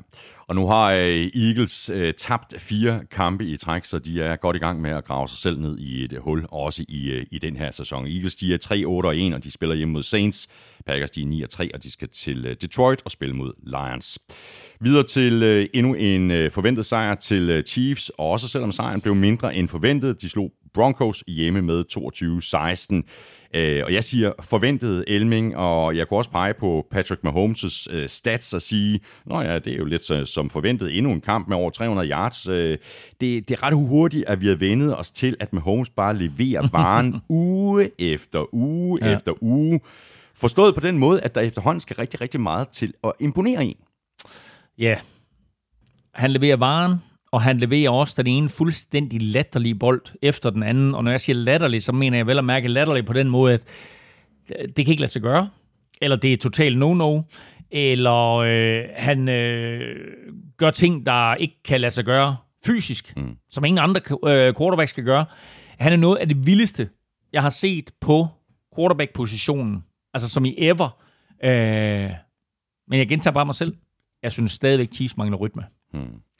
Hatten af øh, også for øh, Travis Kelce. Øh, otte grebne bolde for et hundrede og seksogtredive yards og touchdown i den her kamp. Øh, Kelce, han har øvet over tusind yards for femte år i træk. Ja, og det er han faktisk den første tight end. Ja. Nogensinde, øh, der har præsteret, øh, siger selvfølgelig noget om, om, om hans kvaliteter, men øh, siger også noget om, hvordan, hvordan kastangreb øh, trods alt har udviklet sig. Men i sådan en kamp her, hvor... Ikke alt er lige nemt for Chiefs. Altså, det er trods alt et fint Broncos-forsvar, øh, øh, de spiller mod. Øhm, det, er ikke, det er ikke lige nemt for Chiefs hele tiden lige at få første downs og, og slet ikke øh, at få point. Så er Kelce bare en stabil faktor. Så snart, altså både i det etablerede spil, men også når Mahomes han improviserer, så er Kelce bare super dygtig mm. til lige at give sin quarterback et, et, et godt mål. Og så apropos de her ting, som, som han gør, som, som både er no-no Mahomes, og som heller ikke fysisk kan lade sig gøre. Når han ruller ud til den ene eller den anden side, og så kaster imod spilretningen enten en hård bold eller sådan en eller anden lop, og så lige over i hænderne på Kelce, og man bare sidder og tænker, altså som, som, som, som ser sidder man tænker, hold kæft, det er vildt det der. Der må man som forsvarsspiller bare være vanvittigt frustreret, og tænke, det der, det kan ikke lade sig gøre. Altså et, så er vi blevet coachet fra, vi var helt små til, det må man ikke. Og to, så fysen, det kan ikke lade sig gøre det der. Så altså, jeg vil virkelig blive frustreret, hvis jeg spiller imod Mahomes. Jeg er rigtig irriteret. Ja, virkelig. Ja, ja præcis. Tror du, øh, Vic Fangio, han øh, risikerer at blive fyret efter sæsonen? Nu Broncos fire otte. Ja. Og øh, kæmpe spørgsmålstegn, synes jeg, ud for øh, Drew Lock. Altså, han viser jo mm. momenter, at, øh, at han måske er fremtidens mand, og så... Øh, ja, og det er altså kun i momenter, han viser, at han måske er fremtidens mand. Han har for mange dårlige kast, øh, og han har for mange dårlige beslutninger. Han kaster en horribel interception i første halvleg, som er på en meget, meget dårlig beslutning. Og så kaster han en interception til sidst, da de er bagud med seks, og egentlig har chancen for at vinde, øh, som heller ikke er noget skidegodt kast. Han har en kortere rute, han kan ramme, i stedet for så prøver han at gå dybt. Den bliver interceptet, begge i øvrigt af, af The Honey Badger, øh, Tyrann Tyrann Mathieu. Øhm, på spørgsmålet om Vic Fangio bliver fyret, nej, det tror jeg simpelthen ikke. Øh, det her det er et ungt hold, der er jo, som så mange andre hold, er, er, er ramt af skader, øh, og for den sags skyld også har et par spillere på den her coronaliste. Men de får Von Miller tilbage fra skade til næste år. De får også receiver Cortland Sutton tilbage, mm. som vi måske lidt glemmer, at de har i truppen, men, men som har været skadet siden, hvor det spillede U et eller spillede U to. Øh, jeg synes, de mangler nogle få brikker, og så måske en bedre løsning på quarterback. Og så kan de faktisk godt bide skære med flere af de store hold. Mm. Broncos er altså fire og otte, og de spiller ude mod Panthers. Chiefs, de er elleve og en, og de spiller ude mod Dolphins. Og så mangler vi kun en enkelt kamp, inden vi skal have trukket lod om et par kasser taffelchips, og jeg ved ikke, om Lions, de, de føler, de vandt i lotteriet søndag aften, da de slog Bears på udebanen med fireogtredive til tredive, fordi det var jo faktisk lidt den omvendte verden under Matt Patricia. Der smed Lions den ene store føring efter mm. den anden. I den her kamp, der kom de jo tilbage efter at have været bagud med ti point sent i fjerde kvartal. Og efterfølgende var der ikke nogen, der som sådan var ude og svine med Patricia. Men de roste mm. den midlertidige head coach, Darrell Bevel, mm. og sagde bare, han kommer ind med en fed energi. Han kommer ind med en tro på, at vi kan vinde det her. Og det var med til at give os den rette indstilling. Uh, jeg når også at sige, og det er sjovt, for jeg sidder sammen, vi var ikke sammen i, i, i søndags, men jeg sad sammen med en stak andre drenge og så videre, og jeg når at sige, det her, det skal Michelle nok smide væk. Og ganske rigtigt, så fumbler Trubisky. Ikke? Altså, uh, Bears har... Sent i kampen Bears på, har, hvad var det, på sytten-jardine? Egen sytten-jardine? Ja, du ved, altså, de... de, de For, er det ikke foran tyve seksten der, eller et eller andet, ikke? Hvad, hvad er det, kampen ender? Øh, fireogtredive til tredive. Ja, altså de, de foran... Så tror jeg, de, de foran tredive syvogtyve, de foran, ikke? Så fumbler han der, ikke? Og så får Lions bolden, og så kaster Matthew Stafford et touchdown, og så vinder Lions. Og altså, det står fuldstændig, som du siger, i skærende kontrast til den måde, de åbnede sæsonen på og sluttede sidste år. Mm. Var vi ikke oppe på, var det ikke, var det ikke seks eller otte kampe i træk, hvor de har haft en, en, en føring på ti point? Jo, sådan et eller andet fuldstændig Chargers-agtigt. Eller mere, ja. Og så havde tabt. Ja. Her, ikke? Der er, de, der er de sådan set nede i sækken mod, mod Chicago, og får det vendt, vendt på hovedet og, og vinder kampen. Mm. Matthew Stafford, øh, han blev holdt tilbage under Patricia, så altså det virkede lidt til, at øh, playbooken var blevet åbnet lidt mere for ham, så han kunne gå dybere ned ad banen. Han har jo en stærk arm. Og altså, Matt, Matt, Matt Patricia, Matt, Matthew Stafford er jo en, en super god quarterback. Jeg synes, det, der holdt ham tilbage, det er, at, at han har manglet Kenny Golladay. Her i, i, i den her kamp, øh, der er det jo lidt overraskende, at Chicago Bears forsvar tillader så mange point, som de gør. Altså det her, det skulle være en rigtig stærk enhed. Men øh, da Matthew Stafford, han først sådan får lidt ro over sig i anden halvleg, så begynder han jo stille og roligt at pille det der Bears forsvar fra hinanden. Øh, kaster touchdown til Marvin Hall og har andre kast sådan øh, rundt omkring, hvor man bare tænker, altså et, hvor er presset henne fra Chicagos forsvar, og to, hvor er opdækningen? Øh, to, ting, vi er no- normalt er vant til at se hos Chicagos forsvar, mm. men øh, der var altså på en eller anden måde noget, øh, jeg ved ikke om, om, om, om de tillod eller gav øh, Matthew Stafford andre plays. Øh, Darren Bevell er jo tidligere offensive coordinator, blandt andet også for Minnesota Vikings, så han har jo en offensiv mm. tilgang til det, hvor Matt Patricia har en defensiv tilgang mm. til det, mm. så man kan sige, øh, hvor Matt Patricia måske håbede på at vinde kampe på forsvar, så siger Darren Bevell, vi skal bare score over tredive point, så er der en chance for, at vi vinder. Ja. Men det er jo underligt, at et hold som Bears ender med at tabe den her kamp, fordi den, altså, det går jo fuldstændig sådan, som Bears gerne vil have kampe til at forløbe. Ja. De kommer foran, de har et stærkt forsvar, de skal bare ud og forsvare den føring, som de har opbygget. Bears er jo ikke bygget til at komme bagfra. Men, som man siger. Ja, Bears, de var fem og en. Nu de fem og syv efter at have tabt seks i træk. Det er en nedtur, der er til at tage føle på. Jeg tror ikke, at uh, Matt Nagy, han kan føle sig alt for sikker i, i sadlen i Chicago. De er det første hold nogensinde, der starter fem og en, og så taber seks kampe i træk siden nitten niogtres-udgaven af San Francisco forty-niners. Er det rigtigt? Ja, den skulle jeg lige have med. Ja, den skulle lige have med, ja. Anyway, nej, prøv at høre, og det er jo det der, altså, øhm, jeg ved også, der var mange Bears-fans, som øh, sad og råbte og skreg og ville flå hovedet af mig, øh, da, da Bears var fem og en, og jeg ikke havde dem ret højt på mit momentometer. Men jeg så nogle af de der sejre, de har fået, og den måde, de har vundet på, og selvfølgelig tæller alle sejre øh, lige meget. Det er fuldstændig lige meget, hvordan du vinder, bare du vinder. Men jeg synes ikke, at Bears havde et særligt godt mandskab, og øh, tænk sig at være tre og nul, og så skifte sin quarterback ud, fordi sådan, du ikke stoler på ham, så bliver den quarterback, du sætter ind, så bliver han skadet, så er du nødt til at sætte den anden quarterback tilbage ind. Øh, og selvfølgelig, i en kamp som det her, jamen, øh, altså undskyld mig, øh, så er det ham, som, øh, som til sidst ødelægger det hele. Selvfølgelig er det også en offensiv linje, for det er ham, øh, Raymond Aguara, der han kommer ind og laver det der sack og slår bolden fri. Øh, men det må bare ikke ske. Altså, øh, og selvfølgelig skal Bears køre den her hjem, og selvfølgelig skal de... Med, med, med de kvaliteter, de har defensivt, bare få den her øh, pakke væk, og så tage, øh, altså, tage hjem med en sejr. Øh, og så er de tilbage inde i slutspilsbilledet. Nu er de mere eller mindre ud af det. Mm. Fordi Bears, de er fem og syv, og de øh, får i øvrigt besøg af Texans. Lions, de er også fem og syv, og de spiller hjemme mod Packers. Wow! Ugen spiller præsenteres af Tafel. Så er vi nemlig fremme ved lodtrækningerne. Vi skal have fundet et par heldige vindere af to kasser taffelchips. I øh, ugens spiller, der havde vi nomineret Baker Mayfield, Darren Waller og Patriots Defense og Special Teams. Waller han fik øh, toogtyve procent af stemmerne, Baker fik syvogtyve procent, og Patriots Defense og Special Teams fik lige over halvdelen af stemmerne, wow, med enoghalvtreds procent. Men det er også snyd, de er jo helt vildt mange mennesker. Ja, det er det. Så hvis man dividerer det ud, er det faktisk kun fem procent eller fire procent. Ja, præcis. Elming, du er øh, lyngskuden.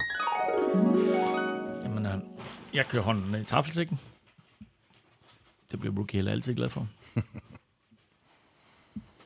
Og jeg trækker en her, og det blev Patriots Defense og Special Teams. Ingen pis. Det er stærkt.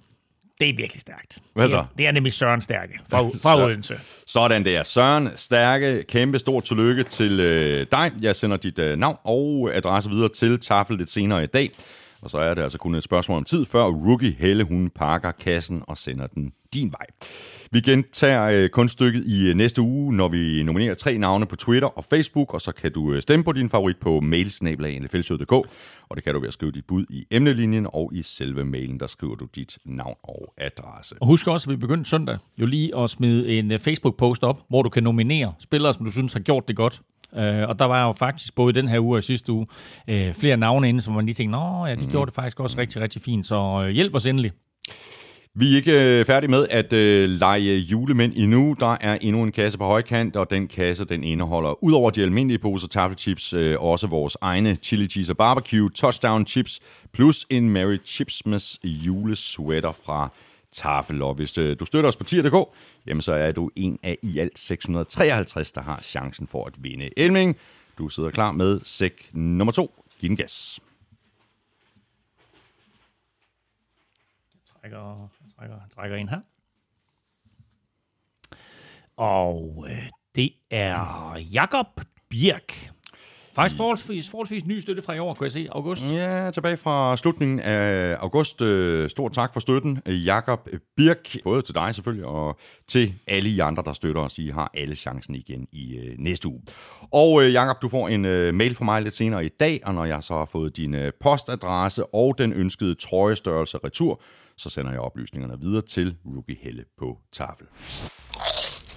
Og så går vi i kampen igen, og det gør vi med øh, Chubank-kampen mellem Titans og Browns, som Browns vandt med enogfyrre femogtredive, efter at de scorede på deres øh, første seks angrebsserier, field goal og derefter fem touchdowns. Bum, så var vi øh, ligesom i gang, og så førte Browns med otteogtredive syv ved pausen. Og allerede på det tidspunkt, der havde vi noteret Baker Mayfield som en øh, mulig kandidat til ugens spiller, og der var faktisk allerede også tækket øh, Baker Mayfield ind på, øh, på, på mailen. Altså, mm. vi stemmer allerede nu på Baker Mayfield efter den første halvleg.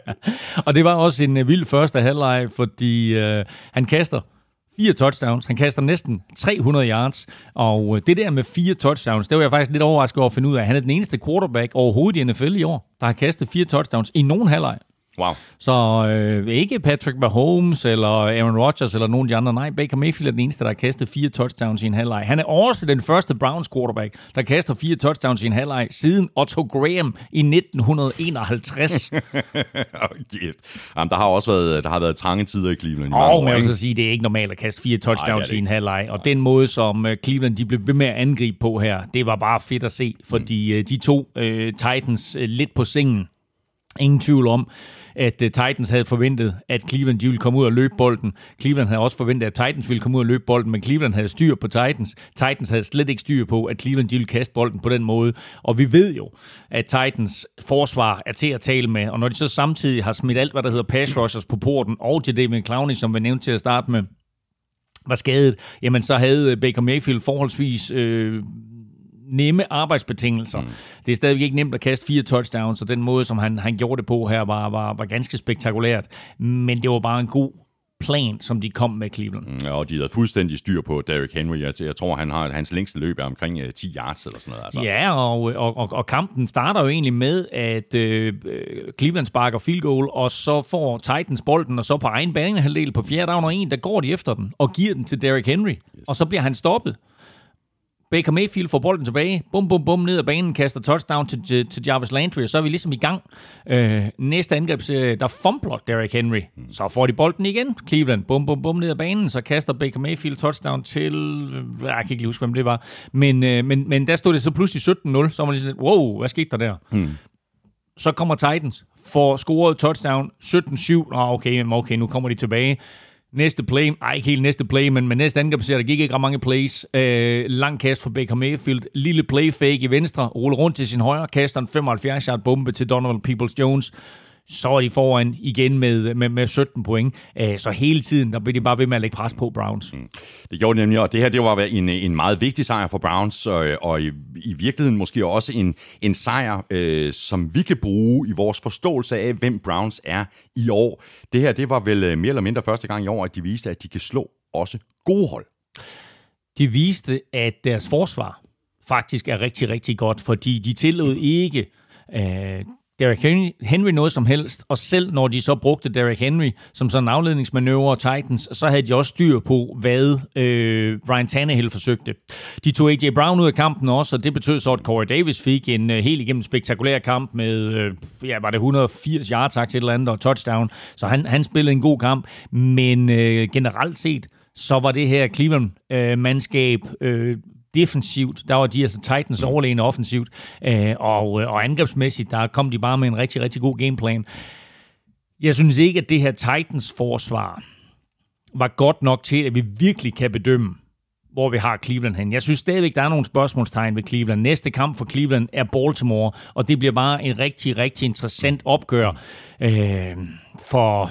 Begge mandskaber sådan set jo ikke, altså, men, men, men Cleveland skal ud og bevise, at de også kan bide skære med de der hold, de ligger i division med, fordi et af jer slå Titans, det er jo selvfølgelig fuldstændig fluky, at de slår dem så stort, som de gør. Men nu skal de altså også bevise, at de rent faktisk kan slå Ravens, og de rent faktisk kan slå øh, Steelers. De slog godt nok Ravens øh, øh, sidste år. Jeg mener faktisk, øh, Browns var det sidste hold, der slog Ravens i grundspillet sidste år, så kørte Ravens resten af grundspillet igennem uden at tabe overhovedet, hvorefter de så tabte Titans, hvilket er lidt ironisk. Øh, men, øh, men altså, jeg synes, vi skal lige, vi skal lige en kamp længere hen, mm. før vi virkelig kan, kan begynde at, at, at tro på de her øh, Cleveland Browns. Men... De nye Cleveland Browns har været i Cleveland siden nitten nioghalvfems. Det er det altså blot tredje gang på de der toogtyve sæsoner, at de er ni og tre, eller har vundet ja. ni kampe, ikke? Hvad skal vi mene om uh, Titans nu efter den her præstation? Altså i forrige uge, der vandt de en uh, fuldstændig overbevisende og, og vigtig sejr over divisionsrivalerne fra Colts, og så kommer de jo faktisk mere eller mindre flade ud til den her kamp. Jamen jeg ved ikke, om de kom flade ud. De blev bare taget på sengen.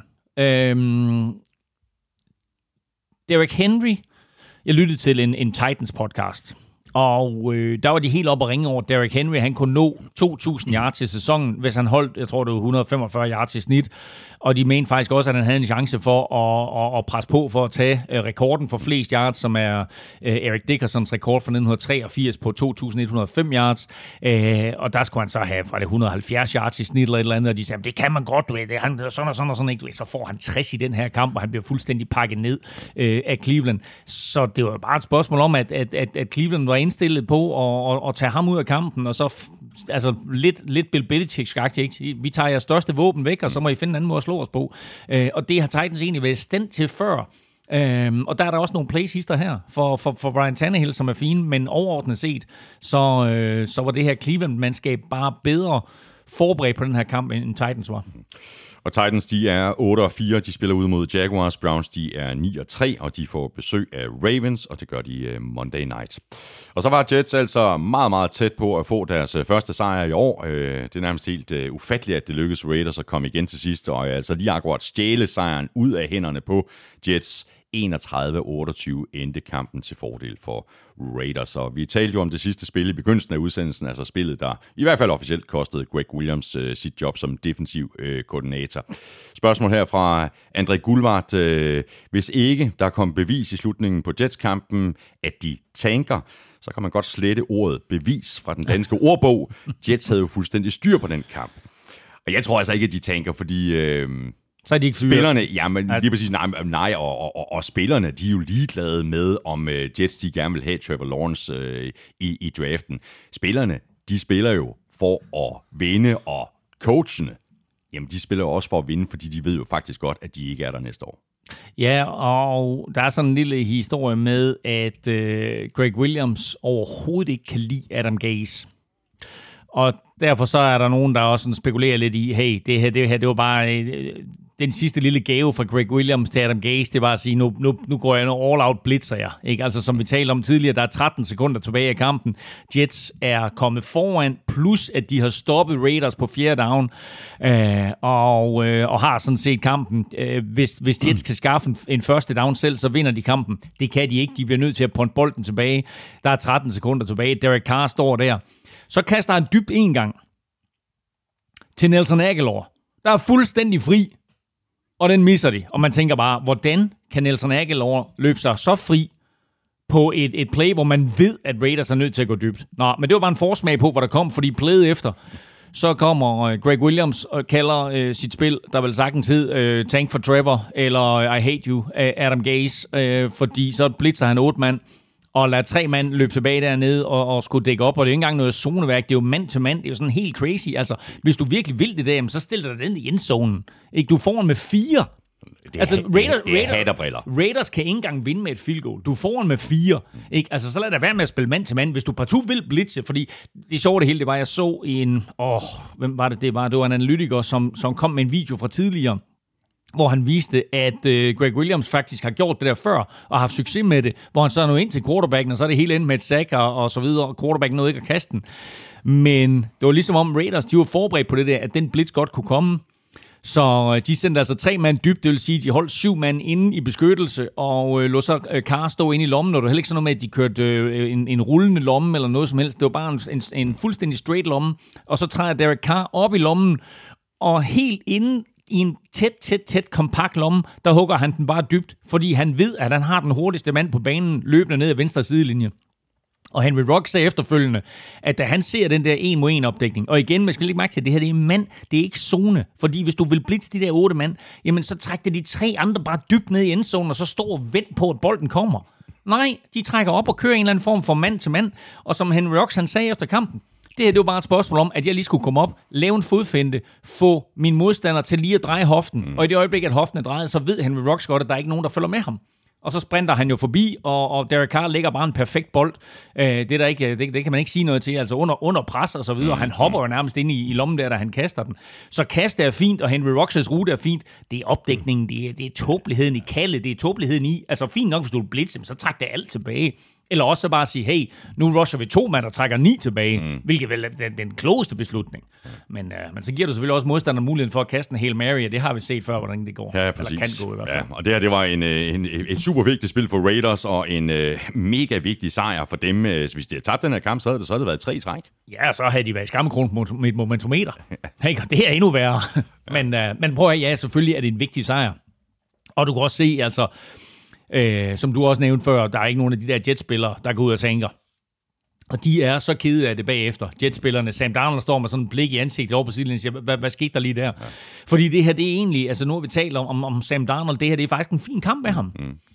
Øh, og det er da enormt skuffende og for og løbespillet ham. Fungerede faktisk også ok for Jets. Jamen, jamen altså, det, det, var, det var den bedste kamp for Jets ja. øh, indtil videre i sæsonen. Og de er jo, altså... Jamen, man kan svært at sige, at de er sygt tæt på at vinde, fordi de har jo vundet kampen. Mm. Altså, de er jo et play fra at vinde kampen. Ja. Øh, og, øh, Og så sker det her, og dermed så, øh, så øh, kommer der måske nok til at ske det nu, at Jets de går nul og seksten, og det er det, jeg mener med, at Greg Williams han sendte en lille gave til Adam Gase, fordi nu sender han så Adam Gase i den der fuldstændig eksklusive klub, hvor der kun findes to andre trænere øh, med, øh, med, med, med Lions og, øh, hvad var den anden, der gik nul og seksten? Cleveland Browns selvfølgelig, ikke? Så øh, øh, det er ikke en klub, som der er nogen træner, der har lyst til at være i. Og øh, Adam Gase øh, er i hvert fald ikke head coach i N F L til næste år. Nu må se, om, om han overhovedet er træner i N F L. Jets er altså lige nu nul og tolv, og de skal et øh, smut til Seattle og spille mod øh, Seahawks. Raiders, de er syv og fem, og de spiller hjemme mod Colts. Så er vi nået til øh, overtidskampen mellem øh, Vikings og Jaguars. Kampen endte fireogtyve fireogtyve, og i den øh, forlængede, der trak øh, Vikings altså det længste strå med et field goal, og altså dermed en sejr på syvogtyve fireogtyve. Den var der ikke ret mange, der havde set på forhånd, at den her kamp den skulle blive så tæt, men det gjorde den.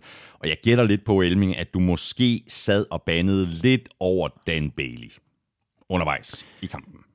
Nej da, hvorfor skulle jeg da gøre det? Jeg var da godt klar over, Sådan er du ikke. Jeg var da godt klar over, at han øh, ville komme ind, og så ville han afgøre kampen i overtime. Dan Bailey, han brænder to ekstra point undervejs. Han brænder også i normal spilletid et enoghalvtreds yard field goal til allersidst, der kan give Vikings sejren. Øhm, I overtime, og der kan vi lige vende tilbage til, hvad der sker, men i overtime, der øh, får Vikings bolden, og så tør de altså ikke at sætte øh, Dan Bailey ind før til aller, aller sidst. Vi har set hold, du ved, komme sådan inden for tyve-linjen, og så sige, nu skal vi bare have det afgjort og sparket field goal, men de kører altså helt ned på tre-linjen, øh, og så får de faktisk en false start der, og kommer så tilbage på otte-linjen, og så sparker de så field goal. Øh, og den bevæger sig sådan en lille bitte smule ud til højre. Og der var jeg lige ved at få de der taffelchips galt i halsen. Æh, men, øh, men, men altså, de, de vinder kampen, Vikings, og, øh, og det er jo ja, mega, mega vigtigt, øh, hvis, hvis man tror på, at de kan noget i den her sæson, fordi de som sagt kommer op på det der syvende seed nu. Mm. Det var jo meget lidt øh, effektivt angreb øh, fra Vikings side i første halvleg. Det virker jo ikke til, at de kunne løbe bolden. Det blev heller ikke satset nok på at løbe bolden.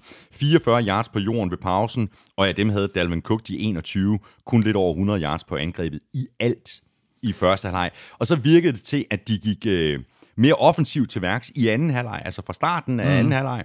Løb bolden, hvilket så øh, gav Kirk Cousins muligheden for at køre play-action, og det hjalp jo både på løbespillet og på kastespillet. Jamen, det er lidt interessant, fordi øh, i sidste uge, hvor de også er ved at tabe og så videre øh, til Carolina Panthers, der er det jo fuldstændig samme billede. De gik rigtig flytte bolden i, i første halvleg, og så i anden halvleg, der kommer de ud, og så benytter de sig mere øh, af de her playfakes, og benytter sig af de her bootlegs, og i anden halvleg har Kirk Cousins været super skarp, både imod Carolina og, og her imod Jacksonville. Men det vilde af det hele, det er jo, at både imod Carolina og imod Jacksonville, der scorer modstandernes forsvar på det allerførste drive i anden halvleg. Jeg lige vil sige, det er det allerførste play, fordi i sidste uge, der var det Jeremy Chin, og i den her uge, der er det Joe Schobert. Øh, og så sidder man og tænker, nå, okay, øh, skal vi nu til det der igen?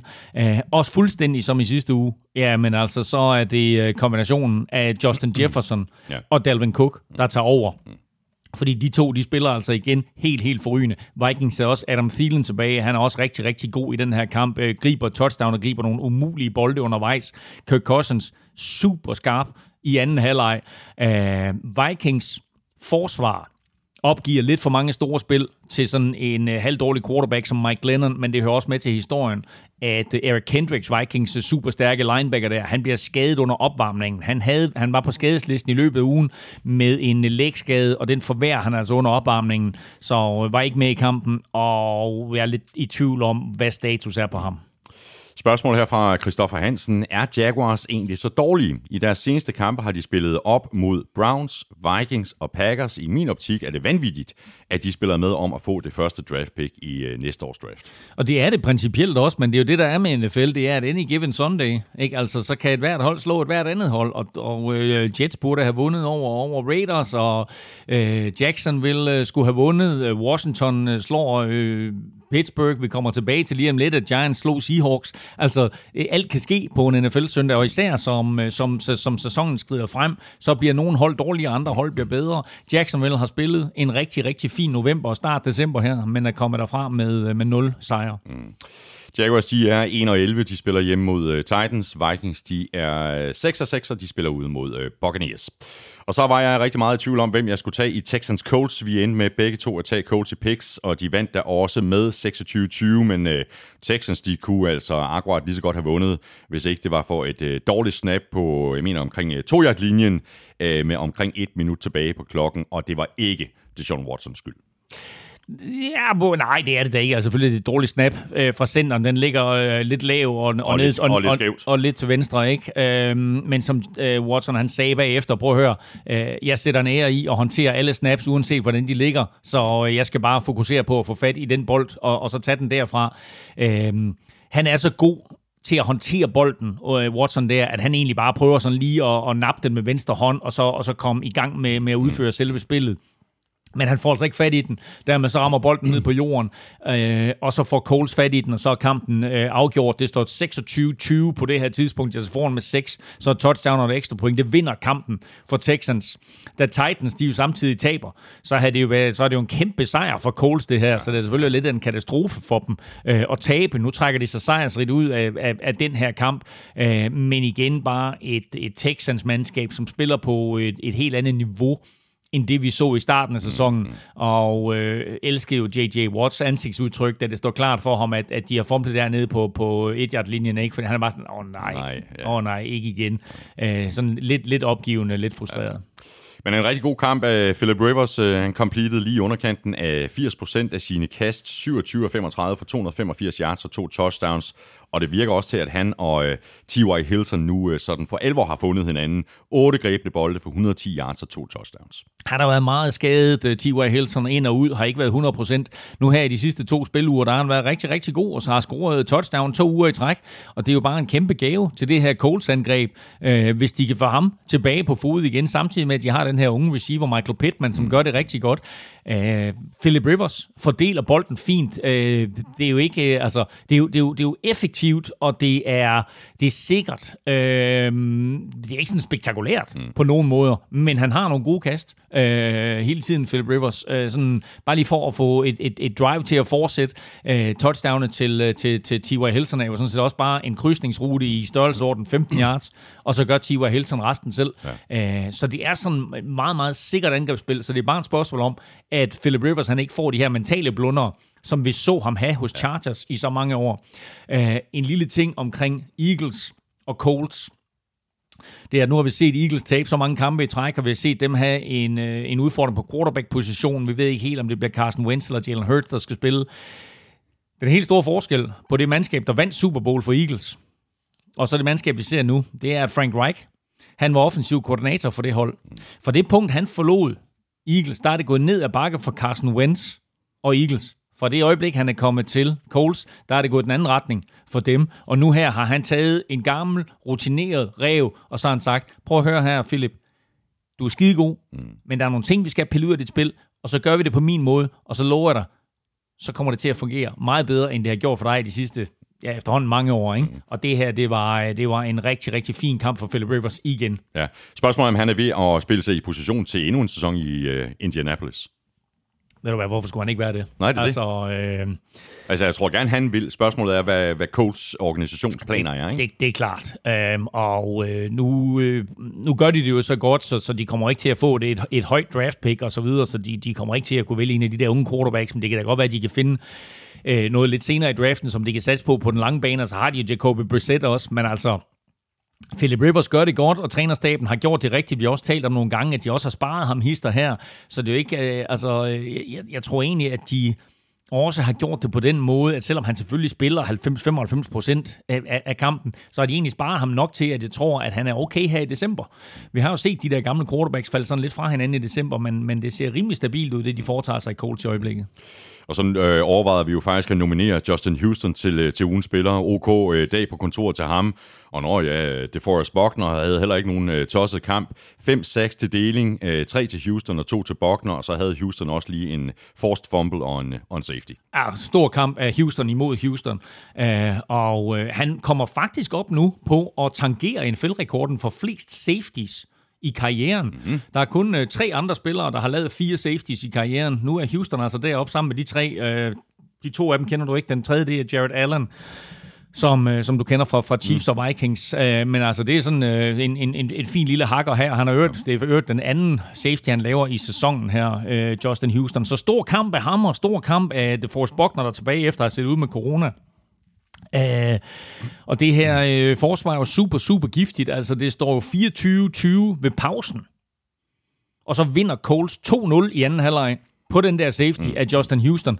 Men det vil sige, at de holder altså Houston til nul point i anden halvleg. De er selvfølgelig hjulpet af den der fumble nede på et-yard-linjen, men de holder dem til, til nul point. Og i det hele taget, så har vi jo talt om, at, at Rams er rigtig gode i anden halvleg, og andre, Washington er rigtig gode til at justere øh, efter pausen. Det er Colts altså også. De holder modstanderne til lige over syv point i snit i anden halvleg, og det er altså også en af grundene til, at de vinder mange kampe. Og Colts, de er otte og fire, og de skal til Vegas og spille mod Raiders. Texans, de er fire og otte, og de spiller ude mod Bears. For anden gang på øh, for uger, der mødtes Saints og Falcons, den her gang i Atlanta, men med samme resultat, nemlig med en sejr til Saints. Kampen endte enogtyve seksten, og Taysom Hill spillede sin nok øh, bedste kamp som quarterback. Øh, jeg er stadig ikke helt solgt på ideen om ham som en, en langvarig løsning i New Orleans, men han spillede en rigtig god kamp. Han konverterede ti ud af tolv på tredje down, og så fik han i øvrigt sit første kaste-touchdown. Halløj, Taylor. Ja. Ikke bare kastede han et touchdown, han men kastede to, to touchdowns. Og så sidder man og tænker, har der kastet mange touchdowns? Nej, det var hans første to touchdowns i N F L. Sidste gang han kastede et touchdown, der spillede han college quarterback for B Y U.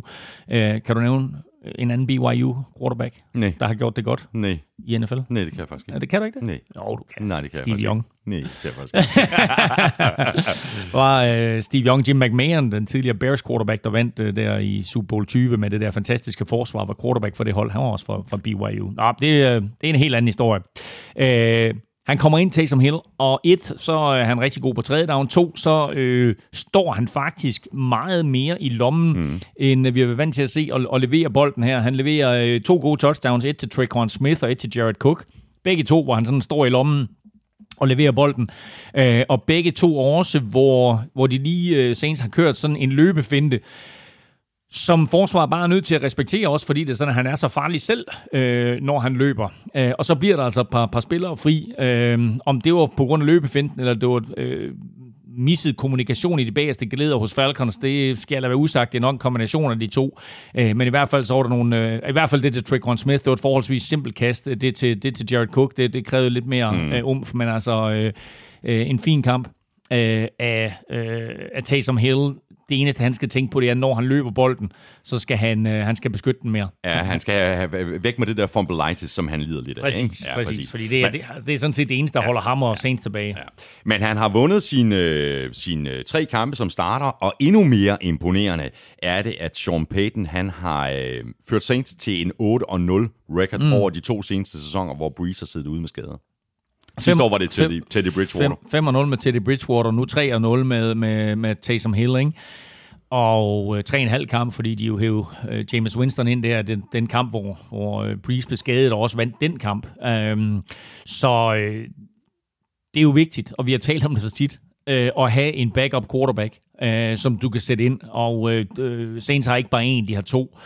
Øhm, og det er altså med til at, at gøre, at de øh, stadigvæk ligger der helt i toppen af N F C. Havde de tabt to eller måske tre af de, af de her kampe her, så er det klart, at så havde de ligget ned og rodet og, øh, og i hvert fald ikke kunne spille med om første seed. Det gør de nu, og så er der igen det her, som vi så sidste år også lidt med, at jamen, altså, det er måske ikke helt tosset, at Breeze han får en pause. Det er selvfølgelig en, en ærgerlig baggrund, det sker på, men øh, han, var, han var med i kampen her, og, og han var selvfølgelig ikke klædt om, men han stod der og kastede på sidelinjen, mm. og de øh, taler lidt om, at, at han bliver meldt klar til den kommende kamp. Om de så spiller Taysom Hill, eller de spiller Drew Breeze, det må vi lige se. Jeg kan godt forestille mig, at Saints ikke tager nogen chancer, øh, og lige kører en enkelt kamp mere med, med Taysom Hill som quarterback.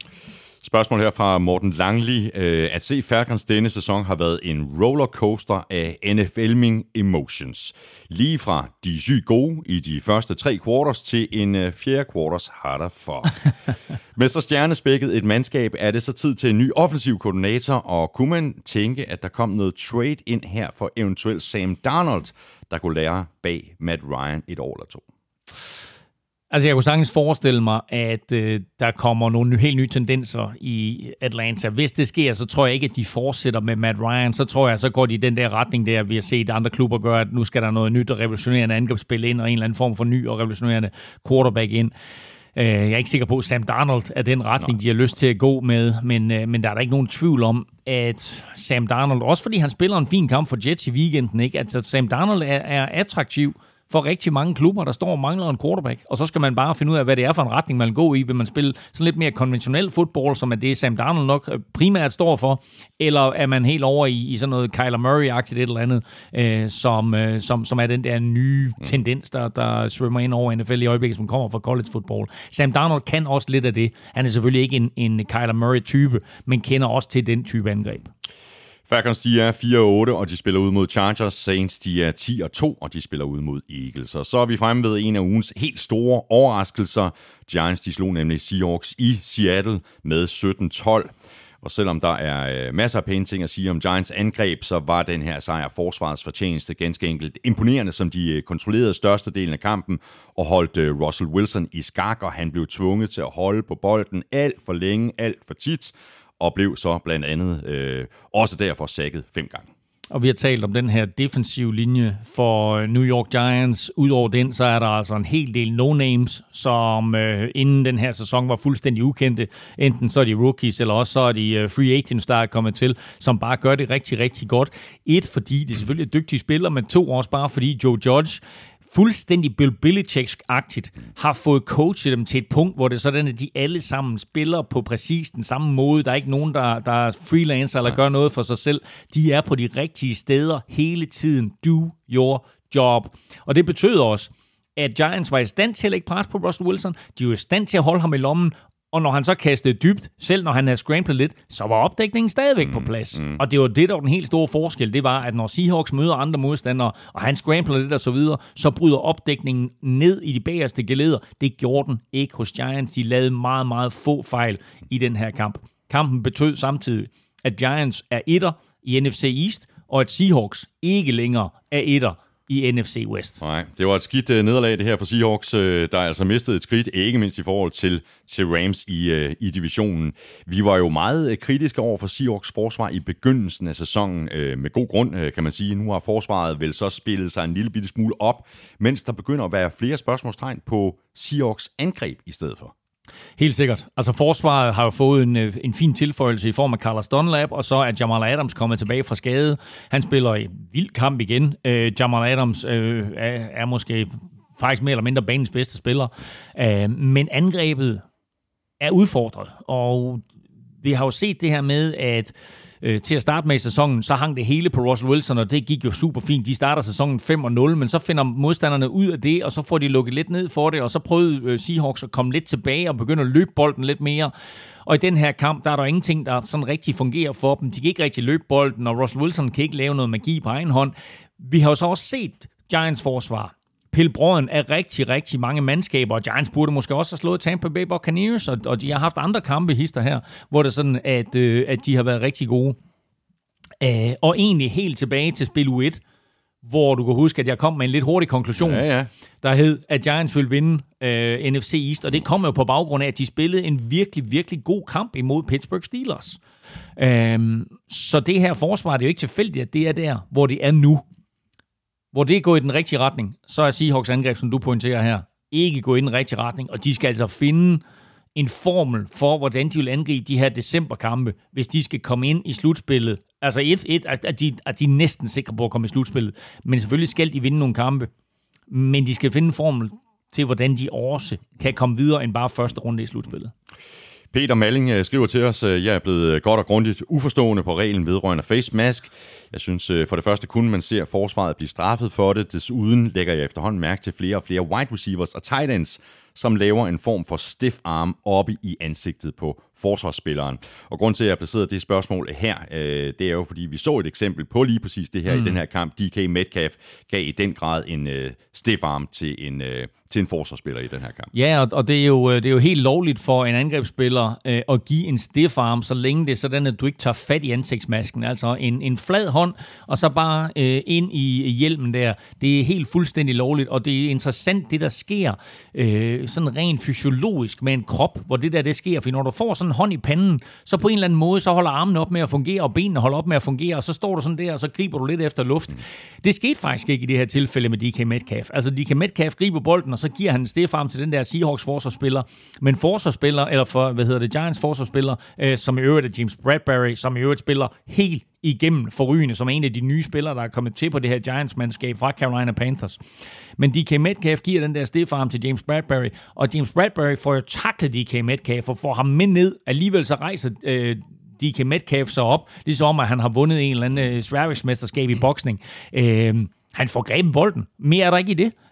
Øh, og det, der sker lidt senere i kampen, det er, at Russell Wilson kaster dybt til D K Metcalf, hvor han helt sikkert laver det, der hedder, man, han short-armer den. Altså, det vil sige, at du egentlig skal strække dig for at gribe bolden. Men han er godt klar over, at der kommer lige to forsvarsspillere der. Nu prøver jeg lige at se, om jeg kan fedte mig til et catch her, uden at øh, åbne, åbne mig, mig selv for meget op og, og modtage et stort skrald. Og han, og han griber ikke bolden. Og det er freaking pinligt. Der sad jeg og tænkte, hvad sker der? Mm. Den der store mand der, der er hyldet som øh, sådan en, en græsgud, og der er taget billeder af ham, han er så voldsom, og så kommer han op og rejser sig efter, han har lavet den der, face, øh, den der stiffarm der, og så videre. Og så shortarmer han. Sådan et, et kast fra Russell Wilson.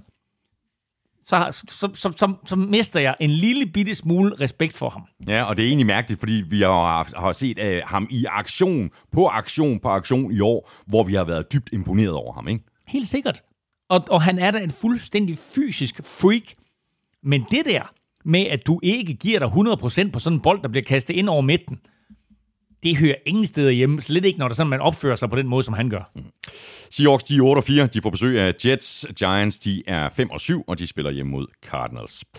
Og øh, den her kamp øh, skal øh, Seahawks gerne vinde, fordi øh, Rams slog nemlig til i den øh, sidste kamp, som vi mangler at tale om.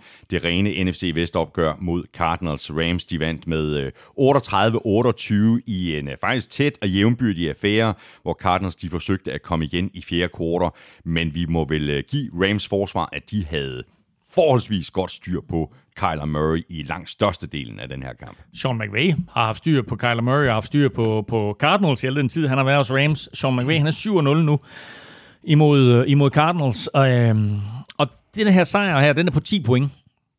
Og ti point, øh, det var sådan meget symptomatisk for kampen, fordi Rams er foran med ti flere gange. Så scorer Cardinals touchdown, så Rams foran med tre. Så scorer Rams touchdown, så er de foran med ti. Og sådan gik det faktisk lidt frem og tilbage og bølgede, men hele tiden så havde de den der føring der, lige indtil, at Kyler Murray, han så kaster en interception, som bliver returneret af, hvem var det, det var? Øh, hvem var det, det var? Det var Troy Hill. Det var Troy Hill, fordi det var anden uge i træk, at han øh, returnerede en, en interception til touchdown. Så går føringen så til sytten point. Øh, og der er kampen afgjort. Så kommer Murray godt nok tilbage og får kastet touchdown, og så bliver det alligevel øh, en, en, en ti-point sejr. Men det her, det var et spørgsmål om, at McVay hele tiden havde styr på, øh, vi er nok foran, og nu har vi lige de her plays, vi kan køre, og så kører vi lige de her plays, og havde hele tiden Cardinals på flade fødder, hvad enten det var øh, kast til Cooper Kupp, eller det var et, et løb af en af de her, det her trehovedet monster, de har. Øh, fordi de har jo øh, Darrell Henderson, og de har Cam Akers, og de har Malcolm Brown, og alle tre gør det jo på sin vis rigtig, rigtig fint. Jeg tror jo, at både Darrell Henderson og, øh, og Cam Akers scorer touchdown i den her kamp. Så hele tiden så varierede han sit, øh, sit angrebsspil, og fik, øh, fik faktisk Cardinals forsvar, som egentlig ellers har været rimelig godt, fik dem faktisk sådan til at se sådan lidt, hvad skal vi sige, altså de er i hvert fald til at tale med i den her kamp. Ja, det var de. Æ, og, og, en, og en kamp, som jeg synes øh, er bekymrende for Cardinals, også taget i betragtning af, at de nu har tabt, er det ikke fem af de sidste seks kampe, de har tabt, altså bortset fra den der øh, Hail Murray der, ikke? Ja, altså, så, de, de har tabt tre i træk, og, og det kunne være meget værre. Tabt tre i træk, så er det fire, fire af de sidste ja. fem, de har tabt, ikke? Ja. Men øh, lige for bare lige runde øh, det her Rams øh, angreb med øh, Sean McVay, øh, selvfølgelig som den... Øh, Den store designer, øh, det er ikke det, altså, det begynder jo virkelig at ligne noget i år. Det er ikke helt lige så eksplosivt, som det var tilbage i to tusind atten, men det lugter lidt derhen af, synes, og jeg synes, at Goff, han spiller bedre, end han har gjort længe, og han øh, spreder også bolden øh, rigtig godt rundt. Det gør han, men det er interessant, at det er også med, med, med Goff, at vi har jo set nogle mandskaber være i stand til at, at forvirre ham og lægge pres på ham. Vi så Dolphins gøre det, vi så forty-niners gøre det, så det er jo sådan on-off med ham. Ja. Og det, der er med den her kamp her, og, og faktisk ugen op til kampen, det er jo, at efter nederlaget til forty-niners, der øh, er det jo ikke sådan noget øh, sukkersødt øh, øh, hyggesnak, der er mellem øh, McVay og Jared Goff. McVay, han er decideret ude at svine sin quarterback. Altså, hvor tit hører du lige det, ikke? Ej, det er altid sådan noget, du ved, træneren tager skylden på sig, så tager quarterbacken skylden på sig, og så er alt sukkersødt, og bla bla bla, ikke? Jamen, vi skal også blive bedre, og så videre. Og det hænger også på mig. Og her, McVay har jo simpelthen ude at sige, vi kan ikke vinde kampe, hvis vores quarterback spiller sådan der. Og Goff ud og sige bagefter, prøv at høre, det er, det er fair kritik, den tager jeg på mig. Mm. Og så går han ud, og så spiller han jo en virkelig, virkelig god kamp her imod Cardinals. Og det er faktisk, det er faktisk rigtig, rigtig fedt for Rams, hvis de har den form for ærlighed i organisationen. Fordi der er ikke nogen tvivl om, at, at McVay jo at er ham, der har taget Jared Goff og gjort ham, gjort Jared Goff til, hvad han er. Mm. Og så er det jo fedt, at det er sådan, at de faktisk også offentligt tør sige det der, og at Goff responderer på den måde, som han gør. Fordi øh, den her kamp her, det er, det, det, det, det er ligesom at se Jared Goff der for to år siden, hvor det sådan, at han bare siger, nå, fint nok, så gør vi det, og så gør vi det. Og det interessante ved det her angreb, de kører også, det er jo, at de jo går lidt væk fra det der system med, hvor alt lignede hinanden. Nu der kører de jo sådan lidt, altså de har selvfølgelig stadigvæk de der serier af spil, hvor det sådan, man ikke helt ved, om hvad er det, der kommer her. Men de kører meget mere konventionelt spil også, hvor de bare stiller op, og så trækker Goff tilbage og kaster. Og det er egentlig noget nyt for dem, synes jeg. Kan du huske dengang, vi talte om, at uh, Kyler Murray måske kunne blande sig i uh, M V P-snakken? Nej, jeg tror ikke. Det, det var, tror, det var, det var den gang, ikke? Tror, uh, tror jeg ikke, vi har snakket om. Fumbled, kastede en pick seks, og måske i virkeligheden... Uh, kan vi lige nævne en anden quarterback fra den kamp, vi talte om lige før? Russell Wilson, er mm. han også, har han også spillet sig ud af M V P-snakken? Du snakkede om, at N F C East var blevet two-horse race. Det er M V P-titlen også, fordi det står kun mellem Patrick Mahomes og Aaron Rodgers nu. Cardinals, de er seks og seks, de spiller ude mod Giants. Rams, de er otte og fire, og de åbner runden hjemme mod Patriots Thursday night. Det var øh, trettende spillerunde, altså lige med undtagelse af Ravens Cowboys, som... Øh, Først bliver spillet i nat, altså her natten mellem tirsdag og onsdag. Lige om lidt, der ser vi frem mod uge fjorten. Er der sket noget på dit momentometer, Claus Emling? Ja, det kan man roligt sige, fordi mm. der var noget med, at Steelers de tabte i nat. Ja, det er det. Så de mister i hvert fald førstepladsen, og der ryger Chiefs op. Og så er spørgsmålet, om Steelers de skal ned på toer, eller treer, eller fire. Skal de bag ved både Saints og Bills, eller skal de have lov til at ligge deroppe på toeren? Det øh, har jeg ikke helt besluttet mig for endnu, så det kan man se onsdag morgen. Sådan der. Og øh, hele Elmings momentometer, det ligger øh, som det altid gør på gulklud punktum d k, og stor anbefaling herfra, hvis du endnu ikke har været omkring momentometeret, så gør lige dig selv en tjeneste og klikke ind. Vi skal have quizzen! Oh. Det er tid til quiz, quiz, quiz, quiz, quiz. Og quizzerne, Elming, de præsenteres jo i samarbejde med TyCube. Dit game day måltid. Ja. Yeah. Hvor mange har du været omkring af de her forskellige TyCubes? Holder det, du holder bare til den lille, ikke? Nej, men jeg tror faktisk, jeg har prøvet dem alle sammen nu, men hvad hedder det? Den lille, den, den, den, den lille. Det er lige meget, hvordan de smager. Det er bare den lille, der er den bedste. Ej, de er, faktisk, de er faktisk rigtig gode alle sammen. Det er jo, det er jo ja, su- det er det, su- super nemt at gå til. Ja, det er det. Det må man sige, altså. Godt, øh, Elming, øh, jeg skulle forsøge at svare på din øh, quiz, og jeg har nærmest allerede øh, glemt dit spørgsmål. Jamen, øh, det var sådan forholdsvis øh, simpelt, yet uh, complicated. Øh, hvilket hold no. har lige nu været flest gange i træk i red zone, uden at score touchdown? Ja. Øh, Chargers kunne være et, et godt bud. Chargers kunne være et godt bud, men... Øh, altså, jeg vil, bare lige for, for, at du forstår spørgsmålet hundrede procent. Det er jo ikke et spørgsmål om, at de ikke har scoret touchdown. Nej. Det er jo et spørgsmål om, at de har været i red zone, uden at score touchdown. Ja, så hvilket hold har været flest gange i red zone i træk, uden at score touchdown? Mm. Og det er ikke Chargers. Er det et bud? Ja, Chargers er mit første bud. Nej, det er ikke, det er ikke korrekt. øh, mm, mm, mm, mm. Ja, men så tror jeg, jeg tager dem fra den ende af. Altså, ja. det, må, det må jeg indrømme. Det, den stat kan jeg ikke lige finde i mit baghoved. Nej. Jets. Jeg er også godt bud, det er ikke korrekt. Giants. Nej. Bengals. Nej. Cowboys. Nej. Falcons. Nej. Pis. øh... Fortsæt. Nej, det var, jeg overgår ikke, hvor mange har jeg sagt. Nu syv eller sådan noget. Ja, ja, nej, det er jo pinligt. Nej, lad mig bare få svaret. Nej, jeg vil sige det på den måde. Det, det, det første hold, du kom med, ikke? Ja. Øh, hvad var det? Det var Chargers. Ja, de spiller division med dem. Raiders. Nej. Broncos. Nej. What? Chiefs har lige nu været syv gange i red zone. Seriøst? Er det Chiefs? Chiefs har været syv gange i red zone, uden at score. Så apropos det der med, at jeg siger, at de mangler rytme. Når de kommer derned, så forsøger de alt muligt sjovt, men de kan ikke løbe bolden ordentligt, og de kan ikke kaste bolden kort, og så prøver de sådan nogle reverses, hvor det er sådan, at så, så er det pludselig Travis Kelce, der skal kaste bolden, eller så skal de køre en eller anden form for at snyde den ene vej, og så give Tyreek Hill bolden den anden vej. De har været syv gange i red zone nu i træk, hold uden at score touchdown. Det er ikke bare flest på nuværende tidspunkt, det er flest af alle hold i N F L-sæsonen overhovedet. Wow, det, er, det, det er fuldstændig vildt, fordi hvis du bare havde ladet mig fortsætte, ja. altså med de toogtredive mandskaber, det var derfor, så, jeg så, jeg fortsæt, noget, ja, så er jeg nået frem til Chiefs som det sidste. Ja. Nå, hvor er det vildt. Ja. Så var der øh, Armstrongs øh, dækquiz. Kan vi tage en pause? Mm, det kan vi ikke, nej. Åh, oh, okay, ja. Hvilken running back overtog tredjepladsen på listen over flest kampe i karrieren med to touchdowns eller flere? Altså, hvilken spiller gjorde det her i weekenden, og hvem fører listen? Så du skal, altså, have, fat i, du skal have fat i en, en, en running back, der... Øh... Altså, hvis jeg nu siger, den, den running back, der har scoret to touchdowns flest gange, det må være Ladoinian Tomlinson. Mm, ja. Er det ikke korrekt? Det er fuldstændig korrekt. Med otteogtredive.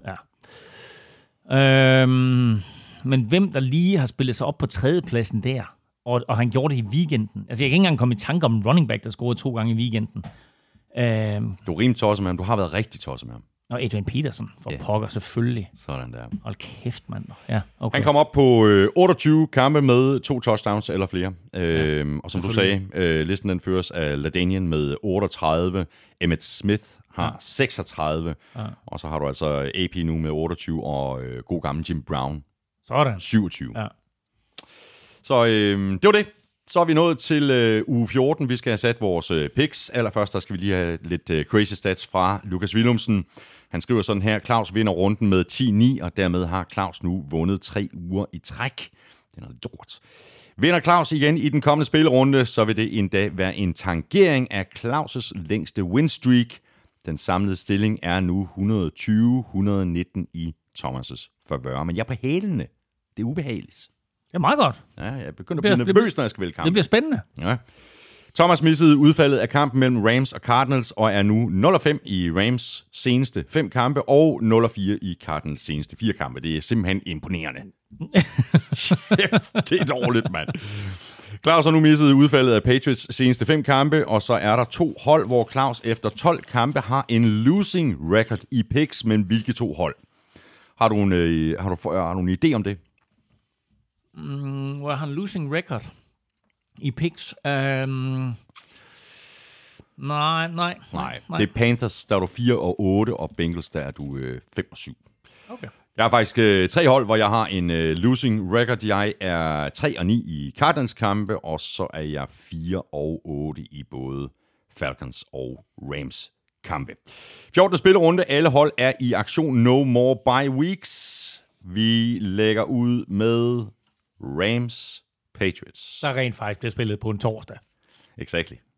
Og som jo er rematchen af Super Bowl treoghalvtreds, ikke? Ja. Så øh, øh, nu her, den anden kamp på fem dage for øh, New England Patriots.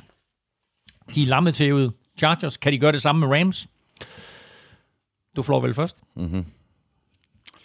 Fordi nu får du så også lov til at se, hvad Jared Goff han kan gøre mod, ja, det, mod ja, ja. forsvar, der rent faktisk ja, det det. Øh, vil det prøve det. At pille brødene af ham. Ja, præcis. Men jeg siger Rams. Jeg er så meget i tvivl. Au, hvor er den svær, den her. Øhm, du siger Rams. Jamen, øh, det gør jeg også. Så har vi Buccaneers Vikings. Bucks. Ja, også Bucks. Giants Cardinals. Jeg tager wow. Giants. Gør du det? Ja, men du skal da bare sige Cardinals. Jeg kan jo ikke ramme Cardinals. Nej, præcis. Jeg tager også Giants. Mm. Dolphins Chiefs. Chiefs. Ja, altså. Det er sindssygt nok, ikke? For jeg, jeg overvejer virkelig at tage ja. Dolphins. Jeg tager Chiefs også. Mm. Jaguars Titans. Titans. Titans. Bengals Cowboys. Cowboys. Ja, jeg har også Cowboys. Bears, Texans. Texans. Texans. Panthers, Broncos. Panthers. Så tager så Broncos. Panthers. Seahawks, Jets. Seahawks. Seahawks. Raiders Colts. Colts. Og også Colts. forty-niners Washington. Washington. Alex Smith. Washington. Oh, Alex Smith imod ja. sin gamle. Ja. ja. Du siger Washington? Jeg siger Washington. Nu går jeg med forty-niners, de skal vinde den kamp. Ja. Men jeg tror faktisk også, Washington de vinder. Ja. Øh, Eagles Saints. Saints. Saints. Chargers Falcons. Ja, Falcons. Jamen, jeg siger også Falcons. Lions Packers. Packers. Packers. Bills Steelers. Bills. Bills. Browns Ravens. Det bliver spændende at se, hvad de kan i divisionen, ikke? Ravens. Og Ravens, mm. så tager jeg Browns. Sådan. Godt. Tak for det, Elming. Fornøjelse. I lige måde. Og hvis du også synes, at det har været en øh, fornøjelse, så skulle du tage at stikke os nogle stjerner og en anmeldelse et af de steder, det er muligt, for eksempel i, øh, i iTunes. Du kan også støtte os med et valgfrit beløb på tier punktum d k, enten direkte på tier punktum d k, eller via linket øverst på n f l showet punktum d k. Og lige ved siden af det link, der er der et andet link, og det er linket til shoppen, som du også finder på n f l showet punktum d k skråstreg shop. Tak fordi du øh, lyttede med, og tak til vores gode venner og samarbejdspartnere fra Tafel. Husk at støtte dem, de støtter nemlig os. Følg Elming på Twitter på snablag N F Elming. Mig kan du følge på snablag Thomas Kvartrup. Du kan følge showet, og det kan du på både Twitter og på Facebook. Der kan du øh, komme i kontakt med os, og det kan du også på mail snablag n f l showet punktum d k. Tak for nu. Vi høres ved. N F L-showet er produceret af Kvartrup Media, der også producerer Born Unplugged, podcasten om dansk politik, som jeg laver hver fredag sammen med politisk kommentator Lars Trier Mogensen. Elming og drengene fortsætter øh, inden jul med en enkelt udgave af Villeuropa-podcasten, og så er Elming og jeg øh, tilbage i næste uge med meget mere N F L. Ja, det er godt så længe. Hot odds.